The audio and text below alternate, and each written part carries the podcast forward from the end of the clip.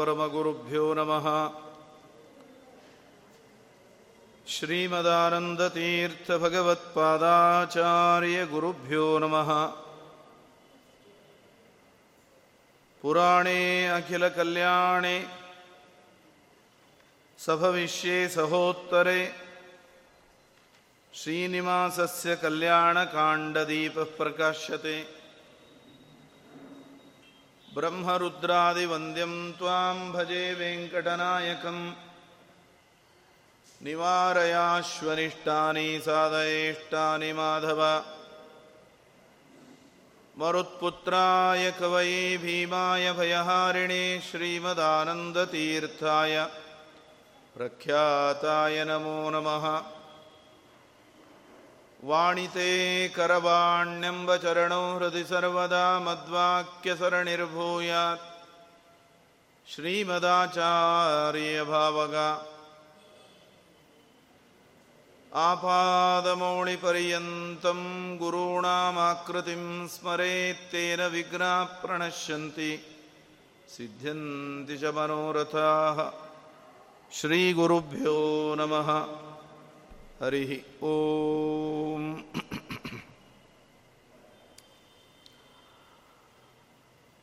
ಪದ್ಮಾವತಿಯ ಹಿನ್ನೆಲೆಯನ್ನು ಶ್ರೀನಿವಾಸ ವರ್ಣನೆ ಮಾಡಿದಾಗ ಪದ್ಮಾವತಿ ಇರುವ ವಾಸಸ್ಥಾನ ಯಾವುದು, ಅಲ್ಲಿ ಹೋಗುವ ದಾರಿ ಇದನ್ನು ನನಗೆ ತಿಳಿಸಿದರೆ ನಾನು ಹೋಗಿ ಕಾರ್ಯಸಾಧನೆ ಮಾಡಿಕೊಂಡು ಬರ್ತೇನೆ ಅಂತ ಶ್ರೀನಿವಾಸನಲ್ಲಿ ಬಕುಲ ಮಾಲೆ ಹೇಳ್ತಾಳೆ. ಆಗ ದಾರಿಯನ್ನು ಹೇಳ್ತಾನೆ ಶ್ರೀನಿವಾಸ. ಇದಮೇವ ವರಂ ಮಾರ್ಗಂ ಅವರುಖ್ಯ ಗಿರೇಸ್ತಟಾತ್ ಪರ್ವತಾಧ ಪ್ರದೇಶೇ ಚ ಕಪಿಲಾ ಪೂಜಿತ ಶಿವಃ ತತ್ರಾಸ್ತೆ ತೀರ್ಥರಾಜೋಸೌ ಕಪಿಲೇಶ್ವರ ಸನ್ನಿಧೌ ಎಂಬುದಾಗಿ ನಮ್ಮ ಈ ವೆಂಕಟಾಚಲವನ್ನು ಇಳಿದು ಕೆಳಭಾಗದಲ್ಲಿ ಕಪಿಲತೀರ್ಥದ ಬಳಿ ಹೋಗಿ ಕಪಿಲತೀರ್ಥದಲ್ಲಿ ಸ್ನಾನ ಮಾಡಿ ಕಪಿಲೇಶ್ವರನ ದರ್ಶನವನ್ನು ಮಾಡಿಕೊಂಡು ಆ ಕಪಿಲೇಶ್ವರನಲ್ಲಿ ವಿಶೇಷವಾಗಿ ಪ್ರಾರ್ಥನೆ ಮಾಡು. ಶ್ರೀನಿವಾಸ ನಿನಗೆ ನಮಸ್ಕಾರವನ್ನು ತಿಳಿಸಿದ್ದಾನೆ ಅಂತ ಹೇಳು, ಕಲ್ಯಾಣ ಉಂಟಾಗುವಂತೆ ಮಾಡು ಅಂತ ಆ ಶ್ರೀನಿವಾಸನಲ್ಲಿ ಕಪಿಲೇಶ್ವರನಲ್ಲಿ ಬೇಡಿಕೋ ಅಂತ ಶ್ರೀನಿವಾಸ ಬಕುಲಮಾಲೆಗೆ ಹೇಳ್ತಾನೆ. ನನಗೆ ಮದುವೆ ಆಗೋದಕ್ಕೆ ಶಿವ ವರ ಕೊಡಬೇಕು ಅಂತ. ಇದೊಂದು ವಿಡಂಬನೆ, ಶಾಸ್ತ್ರ ಸಾಮಾನ್ಯವಾಗಿ ತಿಳಿದವರಿಗೂ ಅರ್ಥವಾಗುವ ವಿಷಯ. ಅದರ ಜೊತೆಗೆ ಎರಡು ಅಂಶವನ್ನು ನಾವಿಲ್ಲಿ ಗಮನಿಸಬೇಕು. ನಮಗೆ ಒಳ್ಳೆಯ ದಾಂಪತ್ಯ ಜೀವನ, ಬ್ರಹ್ಮಚಾರಿಯಾದವನಿಗೆ ವೈವಾಹಿಕ ಬದುಕಿನಲ್ಲಿ ಒಳ್ಳೆಯ ಪತ್ನಿ ದೊರೆಯುವಂತೆ, ಒಳ್ಳೆಯ ಕನ್ಯೆ ದೊರೆಯುವಂತೆ ಆಗಬೇಕಾದರೆ ಶಿವ ಮತ್ತು ಪಾರ್ವತಿಯರ ಅನುಗ್ರಹ ಬಹಳ ಮುಖ್ಯವಾದದ್ದು. ವಿಶೇಷವಾಗಿ ಸ್ವಯಂವರ ಪಾರ್ವತಿಯಿಂದ ಪೂಜೆಯನ್ನು ಮಾಡಿಸೋದರಿಂದ ಶೀಘ್ರದಲ್ಲಿ ಶಿವ ಹಾಗೂ ಶಿವೆಯರು ಸೇರಿ ಒಳ್ಳೆಯ ಸಂಬಂಧ ಪ್ರಾಪ್ತಿಯಾಗುವಂತೆ ಮಾಡ್ತಾರೆ. ಸಣ್ಣ ಮಕ್ಕಳಿಗೆ, ಕನ್ಯೆಯರಿಗೆ ಗೌರಿ ಪೂಜೆಯನ್ನು ಮಾಡಿಸ್ತಾ ಹೇ ಗೌರಿ ಶಂಕರಾರ್ಧಾಂಗಿ ಯಥಾತ್ವಂ ಶಂಕರ ಪ್ರಿಯೆ ತಥಾ ಮಾಂ ಕುರು ಕಲ್ಯಾಣಿ ಕಾಂತಾ ಕಾಂತಂ ಸುದುರ್ಲಭಂ ದೇವೇಂದ್ರಾಣಿ ನಮಸ್ತುಭ್ಯಂ ದೇವೇಂದ್ರ ಪ್ರಿಯಭಾಮಿನಿ ವಿವಾಹ ಭಾಗ್ಯಂ ಆರೋಗ್ಯಂ ಶೀಘ್ರ ಲಾಭಂಚ ದೇಹಿಮೆ ಅಂತ ಆ ಮಕ್ಕಳಿಂದ ಸಣ್ಣಂದಿನಿಂದಲೇ ಪ್ರಾರ್ಥನೆಯನ್ನು ಮಾಡಿಸ್ತಾ ಇದ್ದರೆ ಉತ್ತಮವಾದಂತಹ ದಾಂಪತ್ಯ ಜೀವನವನ್ನು ನಡೆಸೋದಕ್ಕೆ ಕಾರಣವಾಗ್ತದೆ. ಶ್ರೀಮದಾಚಾರ್ಯರು ಬ್ರಹ್ಮಸೂತ್ರ ಭಾಷ್ಯದಲ್ಲಿ ಪುರಾಣದ ವಾಕ್ಯವನ್ನು ಉಲ್ಲೇಖ ಮಾಡ್ತಾ ಹೇಳ್ತಾರೆ. ಉಮಾ ವೈವಾಕ್ ಸಮುದ್ದಿಷ್ಟ ಮನೋ ರುದ್ರ ಉದಾಹೃತಃ ತದೇತನ್ ಮಿಥುನಂ ಜ್ಞಾತ್ವಾ ನ ದಾಂಪತ್ಯಾತ್ ವಿಹೀಯತೆ ಅಂತ. ಮಾತು ಅದು ಪಾರ್ವತಿ, ಮನಸ್ಸು ರುದ್ರದೇವರು. ಯಾವಾಗಲೂ ಮನಸ್ಸನ್ನು ಅನುಸರಿಸಿಕೊಂಡು ಮಾತು ಮನಸ್ಸಿನಲ್ಲೊಂದು ಮಾತಿನಲ್ಲೊಂದು ಆಗಬಾರದು. ಹಾಗಾಗಿ ಎರಡೂ ಕೂಡ ಮನಸ್ಸು ಮಾತು ಪರಸ್ಪರ ಮಿಳಿತವಾಗಿರುವಂತೆ ಅವುಗಳಿಗೆ ಪ್ರೇರಕರಾದಂತಹ ಪಾರ್ವತಿ ಮತ್ತು ಶಿವರು ಪರಸ್ಪರವಾಗಿ ಮಿಳಿತರಾಗಿರತಕ್ಕವರು.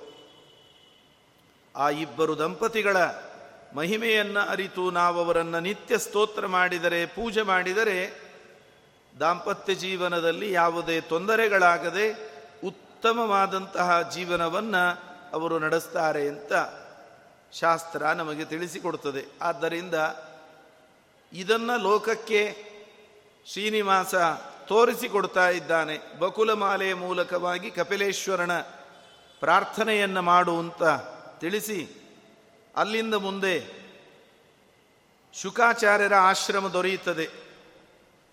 ಅವರಿಗೂ ಒಂದು ಮಾತು ಹೇಳಿಬಿಡು, ಶ್ರೀನಿವಾಸ ವಿವಾಹ ಮಾಡಿಕೊಳ್ಳಬೇಕು ಅಂತಿದ್ದಾನೆ, ನಾನು ಅದಕ್ಕೆ ಹೋಗ್ತಾ ಇದ್ದೀನಿ ಅಲ್ಲಿಗೆ ಅಂತ. ಅಲ್ಲಿಂದ ಪದ್ಮ ಸರೋವರಕ್ಕೆ ಹೋಗು. ಪದ್ಮ ಸರೋವರದಲ್ಲಿ ಕೃಷ್ಣ ಹಾಗೂ ಬಲರಾಮರಿದ್ದಾರೆ, ನನ್ನ ಸಹೋದರರು, ಅವರಿಗೆ ಪೂಜೆಯನ್ನು ಮಾಡು. ಅಲ್ಲಿಂದ ಮುಂದೆ ಸುವರ್ಣಮುಖರಿ ನದಿಯನ್ನು ದಾಟಿ ಆಕಾಶರಾಜನ ಪಟ್ಟಣವಾದ ನಾರಾಯಣಪುರಕ್ಕೆ ಹೋಗು ಅಂತ ಹೋಗಬೇಕಾದ ದಾರಿಯನ್ನು ತಿಳಿಸಿದಾಗ, ಕುದುರೆಯನ್ನೇರಿಕೊಂಡು ಕಪಿಲೇಶ್ವರ ದೇವಾಲಯಕ್ಕೆ ಬಕುಲಮಾಲೆ ಬಂದಿದ್ದಾಳೆ. ಅದೇ ಸಮಯಕ್ಕೆ ಸರಿಯಾಗಿ ಪದ್ಮಾವತಿಯ ಸಖಿಯರೆಲ್ಲ ಅಲ್ಲಿ ಶಿವನಿಗೆ ಅಭಿಷೇಕ, ರುದ್ರಾಭಿಷೇಕ ಮಾಡಿಸಬೇಕು ಅಂತ ಬಂದಿದ್ದಾರೆ. ಅವರಿಗೂ ಬಕುಲಮಾಲೆಗೂ ಭೇಟಿಯಾಯಿತು. ಯಾರು, ಎಲ್ಲಿಂದ ಬಂದವರು, ಯಾಕಾಗಿ ಪೂಜೆ ಮಾಡಿಸ್ತಾ ಇದ್ದೀರಿ ಅಂತೆಲ್ಲ ಕೇಳಿದಾಗ ಬಕುಲಮಾಲೆಯನ್ನು ಕುರಿತು ಆ ಪದ್ಮಾವತಿಯ ಗೆಳತಿಯರು ಹೇಳ್ತಾರೆ, ನಿನ್ನೆ ದಿವಸ ಬೇಟೆಗಾರನ ವೇಷದಲ್ಲಿ ಒಬ್ಬ ಅಪೂರ್ವ ಪುರುಷ ಕುದುರೆ ಮೇಲೇರಿ ಬಂದ. ಹೂವುಗಳನ್ನು ಆಯ್ದುಕೊಂಡು ಬರೋದಕ್ಕೆ ಅಂತ ಕಾಡಿಗೆ ಹೋದ ನಮ್ಮ ಎದುರಿನಲ್ಲಿ ಅವನು ಬಂದು ನಿಂತಾಗ, ಅವನಿಗೂ ನಮ್ಮ ರಾಜಕುಮಾರಿಯಾದ ಪದ್ಮಾವತಿಗೂ ಮಾತಿನ ಘರ್ಷಣೆ ಏರ್ಪಟ್ಟು, ಅವನನ್ನು ನೋಡಿದಾಗಿನಿಂದ ಪದ್ಮಾವತಿ ಒಂಥರ ಮಾನಸಿಕ ಅಸ್ವಸ್ಥತೆಗೆ ಒಳಗಾಗಿದ್ದಾಳೆ. ನಾನಾ ಉಪಚಾರ ಔಷಧಗಳಾಯಿತು, ಯಾವುದಕ್ಕೂ ಅವಳ ಮಾನಸಿಕ ಅಸ್ವಸ್ಥತೆ ಪರಿಹಾರ ಆಗಲಿಲ್ಲ. ಕೊನೆಗೆ ನಮ್ಮ ರಾಜನಾದ ಆಕಾಶ ರಾಜ ದೇವಲೋಕದಿಂದ ಬೃಹಸ್ಪತ್ಯಾಚಾರ್ಯರನ್ನು ಕರೆಸಿ ಕೇಳಿದಾಗ, ಬೃಹಸ್ಪತ್ಯಾಚಾರ್ಯರು ಹೇಳಿದರು, ಇದು ದೈಹಿಕ ರೋಗ ಅಲ್ಲ, ಮಾನಸಿಕವಾಗಿರತಕ್ಕಂತಹ ರೋಗ. ಆದ್ದರಿಂದ ನೀನು ಇಲ್ಲಿಯೇ ಸಮೀಪದಲ್ಲಿರುವ ಕಪಿಲೇಶ್ವರ ದೇವಾಲಯದಲ್ಲಿ ಮತ್ತು ಅಗಸ್ತೇಶ್ವರ ದೇವಾಲಯದಲ್ಲಿ ಶಿವನಿಗೆ ಅಭಿಷೇಕವನ್ನು ಮಾಡಿಸು, ಅದರಿಂದ ಇವಳ ಮನಸ್ಸಿನ ಚಿಂತೆಯೆಲ್ಲವೂ ಪರಿಹಾರ ಆಗ್ತದೆ ಅಂತ. ಯಾಕೆಂದರೆ ಶಿವನಿಗೆ ಅಭಿಷೇಕ ಒಂದು, ಶಿವನಿಗೆ ಅಭಿಷೇಕದ ನಿಮಿತ್ತದಿಂದ ಆ ಗೆಳತಿಯರು ಬಂದಾಗ ಬಕುಲಮಾಲೆಗೂ ಅವರಿಗೂ ಭೇಟಿಯಾಗಿ ಅವರು ಬಕುಲಮಾಲೆಯನ್ನು ತಂದು ನಾರಾಯಣಪುರದಲ್ಲಿ ಧರಣಿ ದೇವಿಯ ಮುಂದೆ ನಿಲ್ಲಿಸ್ತಾರೆ. ಅಲ್ಲಿಗೆ ವಿವಾಹದ ಸಂಬಂಧಕ್ಕೆ ಏನು ಪೂರಕವಾದ ವಾತಾವರಣ ಸೃಷ್ಟಿಯಾಗಬೇಕು, ಪರಸ್ಪರ ಘಟನೆ ಅದಲ್ಲಿ ಆಗ್ತದೆ. ನಮಸ್ಕಾರ ಪ್ರಿಯೋ ಭಾನು, ಅಲಂಕಾರ ಪ್ರಿಯೋ ವಿಷ್ಣು, ಅಭಿಷೇಕ ಪ್ರಿಯೋ ರುದ್ರ, ಬ್ರಾಹ್ಮಣೋ ಭೋಜನ ಪ್ರಿಯ ಅಂತ ಪ್ರಾಚೀನರು ವರ್ಣನೆ ಮಾಡುವ ಮಾತು. ಸೂರ್ಯನಿಗೆ ನಮಸ್ಕಾರ ಬಹಳ ಪ್ರಿಯ. ಸೂರ್ಯ ನಮಸ್ಕಾರ ಅಂತಲೇ ಆರೋಗ್ಯಕ್ಕೆ ಪ್ರಸಿದ್ಧವಾದದ್ದು. ವಿಷ್ಣುವಿಗೆ ಅಲಂಕಾರ ಭಾರಿ ಪ್ರಿಯ, ನಾನಾ ವಿಧವಾದ ಅಲಂಕಾರ ಮಾಡಬೇಕು. ಶಿವನಿಗೆ ಅಭಿಷೇಕ ಪ್ರಿಯ, ಆ ವಿಷ ಕುಡಿದದ್ದರಿಂದ ಆಗಿರುವಂತಹ ತಾಪವನ್ನು ಪರಿಹಾರ ಮಾಡೋದಕ್ಕೆ ನಿತ್ಯ ಅಭಿಷೇಕ ಮಾಡಿದಷ್ಟು ಮಾಡಿದಷ್ಟು ಆನಂದ ಆಗ್ತದೆ. ವಿಶೇಷವಾಗಿ ಸೋಮವಾರ, ಸೋಮ ಪ್ರದೋಷ, ಶನಿ ಪ್ರದೋಷ ಇದ್ದ ದಿನಗಳಲ್ಲಿ ಸಾಯಂಕಾಲ ಸಂಧ್ಯಾಕಾಲದಲ್ಲಿ ನಮಕ ಚಮಕಗಳನ್ನು, ರುದ್ರ ಸೂಕ್ತಗಳನ್ನು ಹೇಳಿಕೊಂಡು ಅಭಿಷೇಕವನ್ನು ಮಾಡಿದರೆ, ವ್ಯಾಸರಾಜ ಮಠದಲ್ಲಿ ಶಿವರಾತ್ರಿ ದಿವಸ ಅಭಿಷೇಕ ಮಾಡತಕ್ಕಂತಹ ಸಂಪ್ರದಾಯ ಇದೆ. ಆದ್ದರಿಂದ ಆ ರೀತಿಯಲ್ಲಿ ನಾವು ಶಿವನ ಸ್ತೋತ್ರ ಮಾಡಿದರೂ ಸರಿ, ಸಂಧ್ಯಾಕಾಲದಲ್ಲಿ ನಿತ್ಯ ಸಂಧ್ಯಾಕಾಲವು ಸಾಯಂಕಾಲ ಪ್ರಾತಃ ಕಾಲದ ಸಂಧ್ಯಾಕಾಲ ದ್ವಾದಶಿ ಅಥವಾ ತ್ರಯೋದಶಿ ದಿವಸ ಸೋಮವಾರದ ದಿನ ಸಾಯಂಕಾಲದ ಅವಧಿಗಳೆಲ್ಲ ಪ್ರದೋಷ ಕಾಲಗಳು ಅಂತ ಪರಿಗಣನೆ ಆಗ್ತದೆ. ಅದು ಪಂಚಾಂಗದಲ್ಲಿ ನಮೂದಿಸಿರ್ತಾರೆ.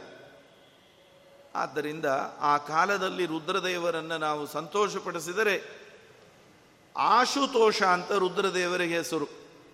ವಿಷ್ಣು ಒಲಿಯೋದು ತಡ, ಆದರೆ ಶಿವ ಬೇಗ ಒಲಿದು ಬಿಡುತ್ತಾನೆ. ಅವನ ಮಗನಾದ ಗಣಪತಿಯೂ ಬೇಗ ಒಲಿಯುವ ದೇವತೆ, ಕ್ಷಿಪ್ರಪ್ರಸಾದ ಅಂತ ಹೆಸರು.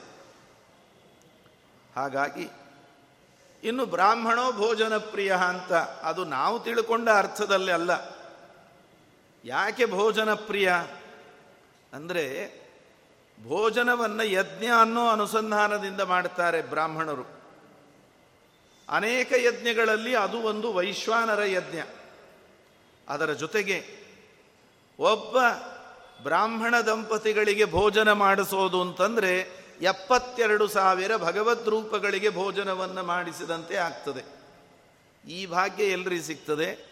ಆದ್ದರಿಂದ ಬ್ರಾಹ್ಮಣರು ತಾವು ಊಟ ಮಾಡೋದಕ್ಕೆ ಪ್ರಿಯ ಅಂತ ಭೋಜನ ಪ್ರಿಯ ಅಲ್ಲ, ಇನ್ನೊಬ್ಬ ಬ್ರಾಹ್ಮಣರನ್ನು ಕರೆದು ಭೋಜನ ಮಾಡಿಸೋದಕ್ಕೆ ಪ್ರಿಯರು ಅನ್ನೋದಕ್ಕಾಗಿ ಭೋಜನ ಪ್ರಿಯ ಅಂತ ಆದದ್ದು. ಎಪ್ಪತ್ತೆರಡು ಸಾವಿರ ಭಗವದ್ರೂಪಗಳು,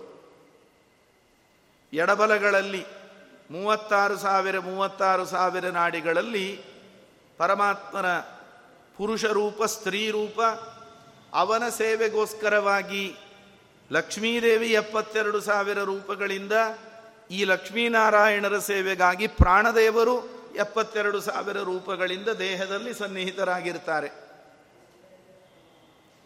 ಒಬ್ಬ ಬ್ರಾಹ್ಮಣ ದಂಪತಿಗಳಿಗೆ ಭೋಜನ ಅಂದರೆ ಅದು ಬರೀ ಆ ದಂಪತಿಗಳಿಗೆ ಭೋಜನ ಅಲ್ಲ, ಎಪ್ಪತ್ತೆರಡು ಸಾವಿರ ಭಗವದ್ರೂಪಗಳನ್ನು ತೃಪ್ತಿಪಡಿಸಿದಂತಹ ಮಹಾಫಲ ಇದೆ. ಇದಲ್ಲದೆ ಮತ್ತೆ ನಮ್ಮ ಶರೀರದ ಒಂದೊಂದು ಅವಯವ ಒಳಗಿರುವ ಅನ್ನಮಯ ಪ್ರಾಣಮಯ ಮನೋಮಯ ವಿಜ್ಞಾನಮಯ ಆನಂದಮಯ ಆದಿ ಕೋಶಗಳಲ್ಲಿರುವ ಭಗವದ್ರೂಪಗಳು.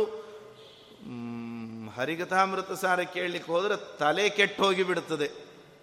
ಎಷ್ಟು ವರ್ಣನೆ ಮಾಡ್ತಾರೆ ದಾಸರು. ನಮ್ಮ ಶರೀರ ಅಂದರೆ ನಾವು ತಿಳ್ಕೊಂಡದ್ದು ಇದರೊಳಗೆ ಬರೀ ರಕ್ತ ಮಾಂಸ ಮಜ್ಜ ಮೇಧಸ್ಸು ಮೊದಲಾದ ಸಪ್ತಧಾತುಗಳು ಪಂಚಭೂತಗಳಿದೆ. ಪಂಚಭೂತದಿಂದ ಬಂತು, ಪಂಚಭೂತದೊಳಗೆ ಹೋಗಿ ಸೇರ್ಕೊಳ್ತದೆ, ಮಣ್ಣೊಳಗೆ ಮಣ್ಣಾಗತ್ತೆ ಅಂತ ತಿಳ್ಕೊಂಡೀವಿ. ನಿಜ, ಮಣ್ಣೊಳಗೆ ಮಣ್ಣಾಗುವ ಈ ದೇಹವನ್ನು ಭಗವಂತ ಕೊಟ್ಟು ಅದ್ಭುತವಾದಂತಹ ಸಾಧನೆಯನ್ನು ಮಾಡಿಕೊಳ್ಳೋದಕ್ಕೆ ನಮಗೆ ಅವಕಾಶವನ್ನು ಮಾಡಿಕೊಟ್ಟಿದ್ದಾನೆ. ಇದನ್ನು ನಾವು ಅರ್ಥ ಮಾಡಿಕೊಳ್ಬೇಕು. ಆ ದೃಷ್ಟಿಯಿಂದ ಅಭಿಷೇಕ ಪ್ರಿಯನಾಗಿರುವಂತಹ ಶಿವನಿಗೆ ಅದರಿಂದ ಸಂತೋಷಪಡಿಸಿ ಅಂತ ಶು ಬೃಹಸ್ಪತಿ ಆಚಾರ್ಯರು ತಿಳಿಸಿದಂತೆ ನಾವು ಶಿವನಿಗೆ ಅಭಿಷೇಕಕ್ಕೆ ಅಂತ ಆಗಮಿಸಿದ್ದೇವೆ.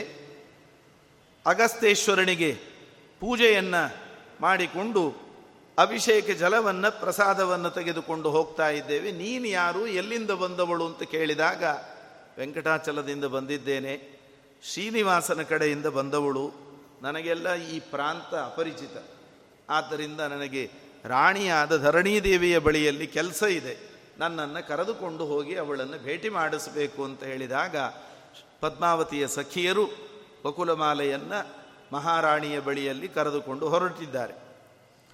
ಈ ಕಡೆ ಬಕುಲಮಾಲೆಯನ್ನು ಕಳುಹಿಸಿದ ಮೇಲೆ ಶ್ರೀನಿವಾಸ ಆಲೋಚನೆ ಮಾಡಿದ. ಯಾವುದೇ ಕಾರ್ಯವನ್ನು ನಾವು ಮಾಡೋದು ಒಳ್ಳೆಯದು ಹೊರತು ಇನ್ನೊಬ್ಬರ ಮೂಲಕವಾಗಿ ಮಾಡಿಸ್ತೇವೆ ಅಂತ ಹೊರಟ್ರೆ ಎಷ್ಟರ ಮಟ್ಟಿಗೆ ಅದು ಕೈಗೂಡುತ್ತದೆ ಹೇಳಲಿಕ್ಕೆ ಬರೋದಿಲ್ಲ. ಹೆಚ್ಚು ಕಡಿಮೆ ಆದರೆ, ಅರ್ಧಂಬರ್ಧ ಆದರೆ, ಅವ್ರು ಏನು ಮಾಡಿರ್ತಾರೆ ಅಷ್ಟರಿಂದ ತೃಪ್ತರಾಗಬೇಕಾಗ್ತದೆ, ಏನೂ ಮಾತಾಡೋ ಹಾಗಿರೋದಿಲ್ಲ. ಆದ್ದರಿಂದ ತನ್ನ ಕಾರ್ಯ ತಾ ಮಾಡಿಕೊಂಬುವಗೆ ಅಂತ ದಾಸರು ಹೇಳೋ ಹಾಗೆ ಈ ಕಾರ್ಯ ಸಾಧನೆಯನ್ನು ನಾನೇ ಮಾಡಬೇಕು. ಈ ಕಾರ್ಯ ಸಾಧನೆ ಅಲ್ಲ, ಪ್ರಪಂಚದಲ್ಲಿ ಎಲ್ಲ ಕಾರ್ಯ ಸಾಧನೆ ಮಾಡುವವನು ಅವನು. ಯಾಕೆಂದರೆ ಅವನು ಸ್ವತಂತ್ರ, ಅವನು ಸಂಕಲ್ಪ ಮಾಡಿದಂತೆ ನಡೆಯೋದು ಹೊರತು ಅವನ ಸಂಕಲ್ಪ ಇಲ್ಲದೆ ನಮ್ಮ ಸಂಕಲ್ಪದಂತೆ ಯಾವುದೂ ನಡೆಯುವುದಿಲ್ಲ. ಎಷ್ಟೋ ಸಮಯಗಳಲ್ಲಿ ಬಿಂಬನಾಗಿ ನಿಂತುಕೊಂಡು ನಮಗೆ ಅರಿವಿಲ್ಲದಂತೆ ನಮ್ಮನ್ನು ಪ್ರೇರಣೆ ಮಾಡಿ ನಮ್ಮಿಂದ ಕಾರ್ಯಗಳನ್ನು ಮಾಡಿಸ್ತಾನೆ. ಅರಿತರೆ ಉದ್ಧಾರ. ಕೆಲವು ಸಂದರ್ಭಗಳಲ್ಲಿ ಪ್ರತ್ಯಕ್ಷವಾಗಿ ತಾನು ನಿಂತು ಕಾರ್ಯ ಮಾಡ್ತಾನೆ.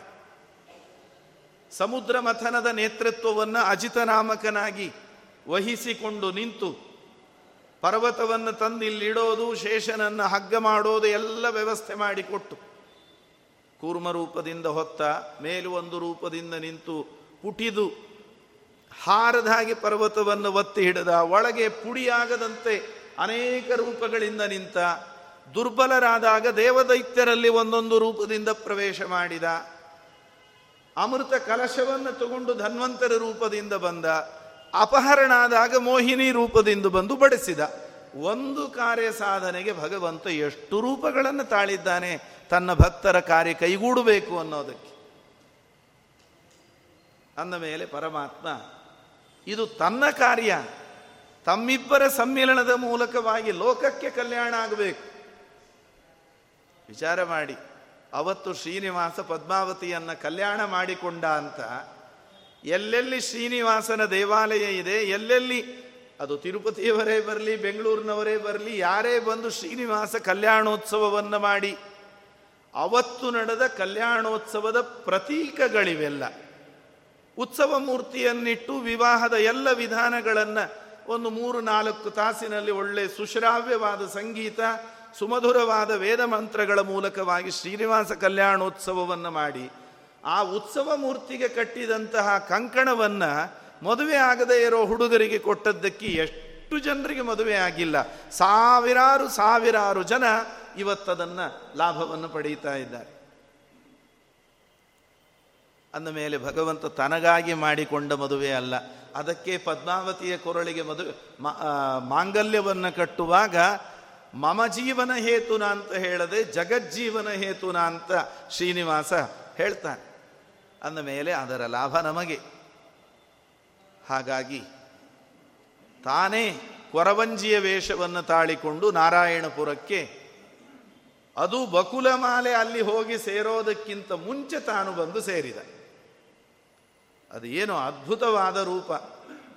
ಭಗವಂತನ ಮತ್ಸ್ಯಕೂರ್ಮ ರೂಪಗಳ ಬಗ್ಗೆ, ವರಾಹ ನರಸಿಂಹ ರೂಪಗಳ ಬಗ್ಗೆ, ರಾಮಕೃಷ್ಣ ರೂಪಗಳ ಬಗ್ಗೆ, ನವಯೌವನದ ಮೋಹಿನಿ ರೂಪದ ಬಗ್ಗೆ ಕೇಳಿದ್ದುಂಟು. ತನ್ನ ಸೌಂದರ್ಯದಿಂದ ಉನ್ನಂತಮಯವಾದ ನಿಜಪತಿಯ ಹೆಣ್ಣು ರೂಪವ ಕಂಡು ಇವಗೆ ಅನ್ಯರೇಕೆಂದು ಬೆರಗಾದಳು ಅಂತ ಜಗನ್ಮಾತೆಯಾದ, ಜಗದೇಕು ಸುಂದರಿಯಾದ ಮಹಾಲಕ್ಷ್ಮಿ, ಏನ್ರಿ ನಿಮ್ಮ ಯಜಮಾನರು ಹೆಣ್ಣಿನ ವೇಷ ತಾಳಿದ್ದಾರೆ, ನೀ ನೋಡಿಲ್ವಾ ಅಂತ ಲಕ್ಷ್ಮೀದೇವಿಗೆ ಹೇಳಿದರೆ, ಬಂದು ನಿಂತು ಆ ಮೋಹಿನಿ ರೂಪವನ್ನು ನೋಡಿ ಲಕ್ಷ್ಮಿ ಆಶ್ಚರ್ಯಪಟ್ಟಿದ್ಲಂತೆ.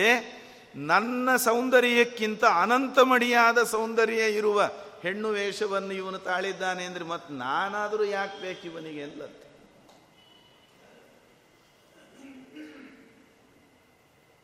ಹೀಗೆ ಅನೇಕ ರೂಪಗಳನ್ನು ತಾಳುವ ಪರಮಾತ್ಮ ಇದೊಂದು ಕೊರವಂಜಿಯ ವೇಷ. ತಲೆ ಕೂದಲೆಲ್ಲ ಹರವಿಕೊಂಡು, ಹರಕು ಸೀರೆ ಉಟ್ಟು, ಹರಕು ರವಿಕೆಯನ್ನು ತೊಟ್ಟು, ಕೊರಳು ತುಂಬ ಒಂದಿಷ್ಟು ಶಂಖ ಮುಂತಾದವುಗಳ ಮಾಲೆಯನ್ನು, ಕನ್ನಡಿಯ ಮಾಲೆ. ಸುಮಾರಾಗಿ ನೀವು ನೋಡಿರ್ತೀರೋ ಬೆಂಗಳೂರಿನ ಜನ, ನಮ್ಮ ಕಡೆ ಲಮಾಣಿ ಸ್ತ್ರೀಯರು ಅಂತ ಕಾಣಿಸ್ತಿರ್ತಾರೆ, ಆ ಥರ ಹೆಚ್ಚು ಕಡಿಮೆ ನೋಡೋದಕ್ಕೆ ಕಾಣಿಸ್ತಾ ಇದ್ದ. ಅದರ ಜೊತೆಗೆ ಬ್ರಹ್ಮಾಂಡವನ್ನೇ ಒಂದು ಬಿದಿರು ಬುಟ್ಟಿಯಾಗಿ ಮಾಡಿಕೊಂಡು, ರುದ್ರದೇವರನ್ನೊಂದು ಕೋಲಾಗಿ ಮಾಡಿ, ಎಲ್ಲ ದೇವತೆಗಳನ್ನು ಕವಡೆಗಳಾಗಿ ಮಾಡಿಕೊಂಡು, ಮುತ್ತುರತ್ನಗಳಾಗಿ ಮಾಡಿಕೊಂಡು, ಜೋಳಿಗೆಯಲ್ಲೊಂದು ಪುಟ್ಟ ಕೂಸಿನ ರೂಪದಲ್ಲಿ ಬ್ರಹ್ಮದೇವರನ್ನು ಕೂಡಿಸಿಕೊಂಡ. ಅದಂತ ಶುಷ್ಕವದನ ತದಾಭೂತ್ ಧರ್ಮದೇವತ. ಎಣ್ಣೆ ಕಾಣದ ತಲೆ, ಏನೂ ಚೈತನ್ಯ ಇಲ್ಲದೆ ಇರೋ ಒಣಗೋಗಿರೋ ಮುಖ, ಹ ಬಾಯಲ್ಲಿ ಹಲ್ಲೇ ಇಲ್ಲ, ಹೆಚ್ಚು ಕಡಿಮೆ ಐವತ್ತೈದು ವಯಸ್ಸಿನ ಒಬ್ಬ ವೃದ್ಧ ಮುತ್ತೈದೆಯ ವೇಷವನ್ನು ಶ್ರೀನಿವಾಸ ತಾಳಿ ನಿಂತಿದ್ದಾನೆ.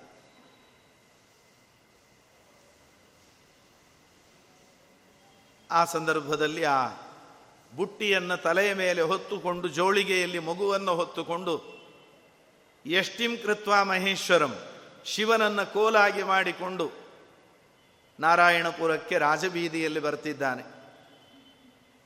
ನರನಾರಾಯಣಾಶ್ರಮದಿಂದ ಬಂದಿದ್ದೇನೆ ನಾನು, ಧರ್ಮದೇವತೆ ಅಂತ ಹೆಸರು, ನರನಾರ ನಾರಾಯಣನೇ ನನ್ನ ಪತಿ, ಯಾರಿಗೇನು ಬೇಕೋ ಅದನ್ನು ಕೊಡ್ತೇನೆ, ಯಾರ ಅಪೇಕ್ಷೆ ಏನಿದೆ ಅದನ್ನು ಈಡೇರಿಸ್ತೇನೆ ಅಂತ ಉಪ್ಪರಿಗೆಯಲ್ಲಿ ಕೂತ ಧರಣೀ ದೇವಿ, ನನ್ನ ಮಗಳ ಸಮಸ್ಯೆ ಇವನಿಂದ ಇವಳಿಂದ ಪರಿಹಾರ ಆದೀತೇನೋ ಅಂತ ಆ ಸಖಿಯರ ಮೂಲಕ ಅರಮನೆಗೆ ಕರೆಸ್ತಾಳೆ. ಅವರು ಕರೀಲಿಕ್ಕೆ ಬಂದಾಗ ಧರ್ಮದೇವತೆ ಹೇಳಿದ್ಲಂತೆ, ಅಲ್ಲ ಬೊಚ್ಚುಬಾಯಿ ಮುದುಕಿ ನಾನು, ಈ ತೊಟ್ ಜೋಳಿಗೆಯಲ್ಲೊಂದು ಮಗು, ಹರಕು ಮುರುಕು ಬಟ್ಟೆ, ನಮ್ಮಂಥವರಿಗೆ ರಾಣಿ ಮಾಸದಲ್ಲಿ ಅಂತಃಪುರದಲ್ಲಿ ಏನು ಕೆಲಸ ಇರ್ತದೆ, ನಮ್ಮಂತಹ ದರಿದ್ರರನ್ನು ಕರೆದಲ್ಲಿ ಹಾಸ್ಯ ಮಾಡಲಿಕ್ಕೆ ಅಂತ ಕರೆದೀರಿ ಕಾಣಿಸ್ತದೆ, ನಾನು ಬರೋದಿಲ್ಲ ಅಂದ್ಬಿಟ್ಟು.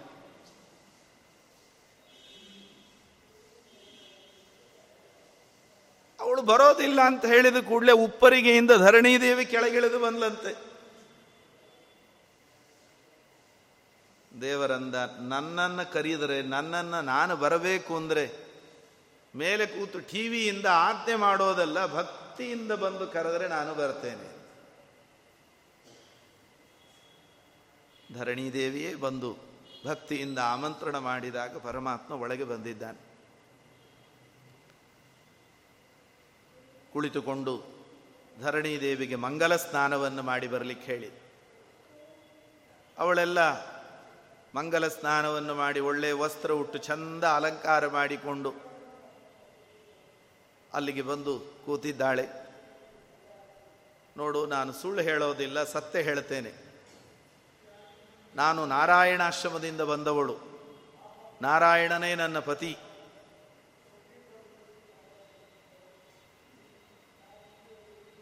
ತನ್ನ ಬುಟ್ಟಿಯ ಒಳಗಿರೋ ಮುತ್ತು ರತ್ನಗಳನ್ನೆಲ್ಲ ಕೆಳಗೆ ಹಾಕಿ ಮೂರು ಗುಂಪೆ ಮಾಡಿ ಕೋಲನ್ನು ಆ ಧರಣೀದೇವಿಯ ಕೈಗೆ ಕೊಟ್ಟು, ಈ ಮೂರು ಗುಂಪೆಯಲ್ಲಿ ಯಾವುದಾದರೂ ಒಂದನ್ನು ಮುಟ್ಟು ಅಂತ ಹೇಳಿ ಕೋಲಿನಿಂದ. ಮಧ್ಯರಾಶವು ವಿಲೋಡಿತೆ, ನಿನ್ನ ಮನಸ್ಸಿನಲ್ಲಿ ಏನಿದೆ ಅದನ್ನು ಸ್ಮರಣ ಮಾಡಿಕೊಂಡು ಮುಟ್ಟು ಅಂತ ಹೇಳಿದಾಗ ಮಧ್ಯದ ಗುಂಪೆಯನ್ನು ಕೋಲಿನಿಂದ ಮುಟ್ಟಿದ್ಲು. ಕೋಲಿನ ರೂಪದಲ್ಲಿದ್ದವರು ರುದ್ರದೇವರು. ನೋಡಿ ಅವನ ವ್ಯಾಪಾರ. ಆಕಾಶ ಮಾರ್ಗದಲ್ಲಿ ದೇವತೆಗಳೆಲ್ಲ ಬಂದು ನಿಂತು ನೋಡ್ತಾ ಇದ್ದಾರೆ. ಬ್ರಹ್ಮಾಂಡವೇ ಅವನ ಕೈಯಲ್ಲಿ ಬುಟ್ಟಿಯಾಗಿ ಹೋಯಿತು. ಹದಿನಾಲ್ಕು ಲೋಕದ ಬ್ರಹ್ಮಾಂಡ. ಈ ಬ್ರಹ್ಮಾಂಡದ ವಾಲ್ ಥಿಕ್ನೆಸ್ ಎಷ್ಟಿದೆ? ಒಂದು ಮನೆ ಕಟ್ಟುವಾಗ ವಾಲ್ ಥಿಕ್ನೆಸ್ ಎಷ್ಟು? ನೈನ್ ಇಂಚು ವಾಲ್ವು, ಟ್ವೆಲ್ವ್ ಇಂಚು ವಾಲ್ವು ಅಂತ ಒಂದು ಲೆಕ್ಕಾಚಾರ ಇಟ್ಕೊಂಡು ಹೋಗ್ತೇವೆ ನಾವು. ಐವತ್ತು ಲಕ್ಷ ಯೋಜನದಷ್ಟು ದಪ್ಪ ಅಂತ ಈ ಬ್ರಹ್ಮಾಂಡದ ವಾಲ್ ಥಿಕ್ನೆಸ್, ಪಾರ್ಥಿವಾವರಣ. ಇಂಥ ಬ್ರಹ್ಮಾಂಡವನ್ನು ಒಂದು ಬುಟ್ಟಿಯಂತೆ ಮಾಡಿಕೊಂಡು ಪರಮಾತ್ಮ ಹೊರಟಿದ್ದಾನೆ ಅಂದರೆ ಏನು ಕೇಳ್ತೀರಿ ಅವನ ವ್ಯಾಪಾರ. ಪ್ರಳಯ ಕಾಲ ಬಂದಾಗ ನರಸಿಂಹ ರೂಪದಿಂದ ಇಡೀ ಬ್ರಹ್ಮಾಂಡವನ್ನು ಎರಡು ಹೋಳು ಮಾಡಿ ತಾಳ ಹಿಡಿದು ತಟ್ಟೋ ರೀತಿಯಲ್ಲಿ ಈ ಬ್ರಹ್ಮಾಂಡದ ಎರಡು ತುಂಡುಗಳನ್ನು ತಟ್ಟುತ್ತಾ ನೃತ್ಯವನ್ನು ಮಾಡ್ತಾನಂತವನು. ದೇವತೆಗಳೆಲ್ಲ ಮುತ್ತು ರತ್ನಗಳ ರೂಪದಲ್ಲಿ ಬಂದು ಸೇರಿದ್ದಾರೆ. ಬ್ರಹ್ಮದೇವರು ಹಸುಗೂಸು, ಶಿವ ಕೈಯಲ್ಲಿರೋ ಕೋಲು, ಅಂದರೆ ದೇವರ ಸರ್ವೋತ್ತಮತ್ವವನ್ನು ಅವತಾರ ಕಾಲದಲ್ಲೂ ತುಂಬ ಸ್ಪಷ್ಟವಾಗಿ ನೋಡೋದಕ್ಕೆ ಶಾಸ್ತ್ರ ಹೇಳುತ್ತೆ. ಥಿಯರಿ, ಪ್ರಾಕ್ಟಿಕಲ್ ನೋಡೋದಿವಿ. ಇಂದ್ರಿಯೇಭ್ಯ ಪರಾಖ್ಯರ್ಥಾರ್ಥೇಭ್ಯಶ್ಚ ಪರಂ ಮನಃ, ಮನಸಸ್ತು ಪರಾ ಬುದ್ಧಿ, ಬುದ್ಧೇರಾತ್ಮ ಮಹಾನ್ ಪರಃ, ಮಹತಃ ಪರಮವ್ಯಕ್ತಂ ಅವ್ಯಕ್ತಾತ್ ಪುರುಷ ಪರಃ, ಪುರುಷಾನ್ನ ಪರಂ ಕಿಂಚಿತ್ ಸಾಕಾಷ್ಠ ಸಾಪರಾಗತಿ. ಭಗವದ್ಗೀತೆ ಈ ಎಲ್ಲ ದೇವತಾ ತಾರತಮ್ಯವನ್ನು ಕೆಲವೇ ಕೆಲವು ಮಾತುಗಳಲ್ಲಿ ತಿಳಿಸಿಕೊಡ್ತು. ಅದನ್ನು ಪ್ರತ್ಯಕ್ಷವಾಗಿ ತೋರಿಸಿಕೊಟ್ಟವ ಶ್ರೀನಿವಾಸ ಧರ್ಮದೇವತೆಯ ರೂಪದಲ್ಲಿ. ಕೋಲಿನ ರೂಪದಲ್ಲಿ ಶಿವ ಇದ್ದಾನೆ, ಅವನು ಮನೋನಿಯಾಮಕ ದೇವತೆ. ಮನಸ್ಸಿನಲ್ಲಿ ಏನೇನು ಭಾವನೆಗಳು ಬರುತ್ತೆ ಅದೆಲ್ಲವನ್ನು ನಿಯಂತ್ರಣ ಮಾಡುವ, ಆ ಭಾವನೆಗಳನ್ನು ಹುಟ್ಟಿಸುವ, ಬಂದ ಭಾವನೆಯನ್ನು ಹೋಗಲಾಡಿಸುವ ಎಲ್ಲ ಶಕ್ತಿ ಅದು ಶಿವನ ಕೈಯಲ್ಲಿರೋದು.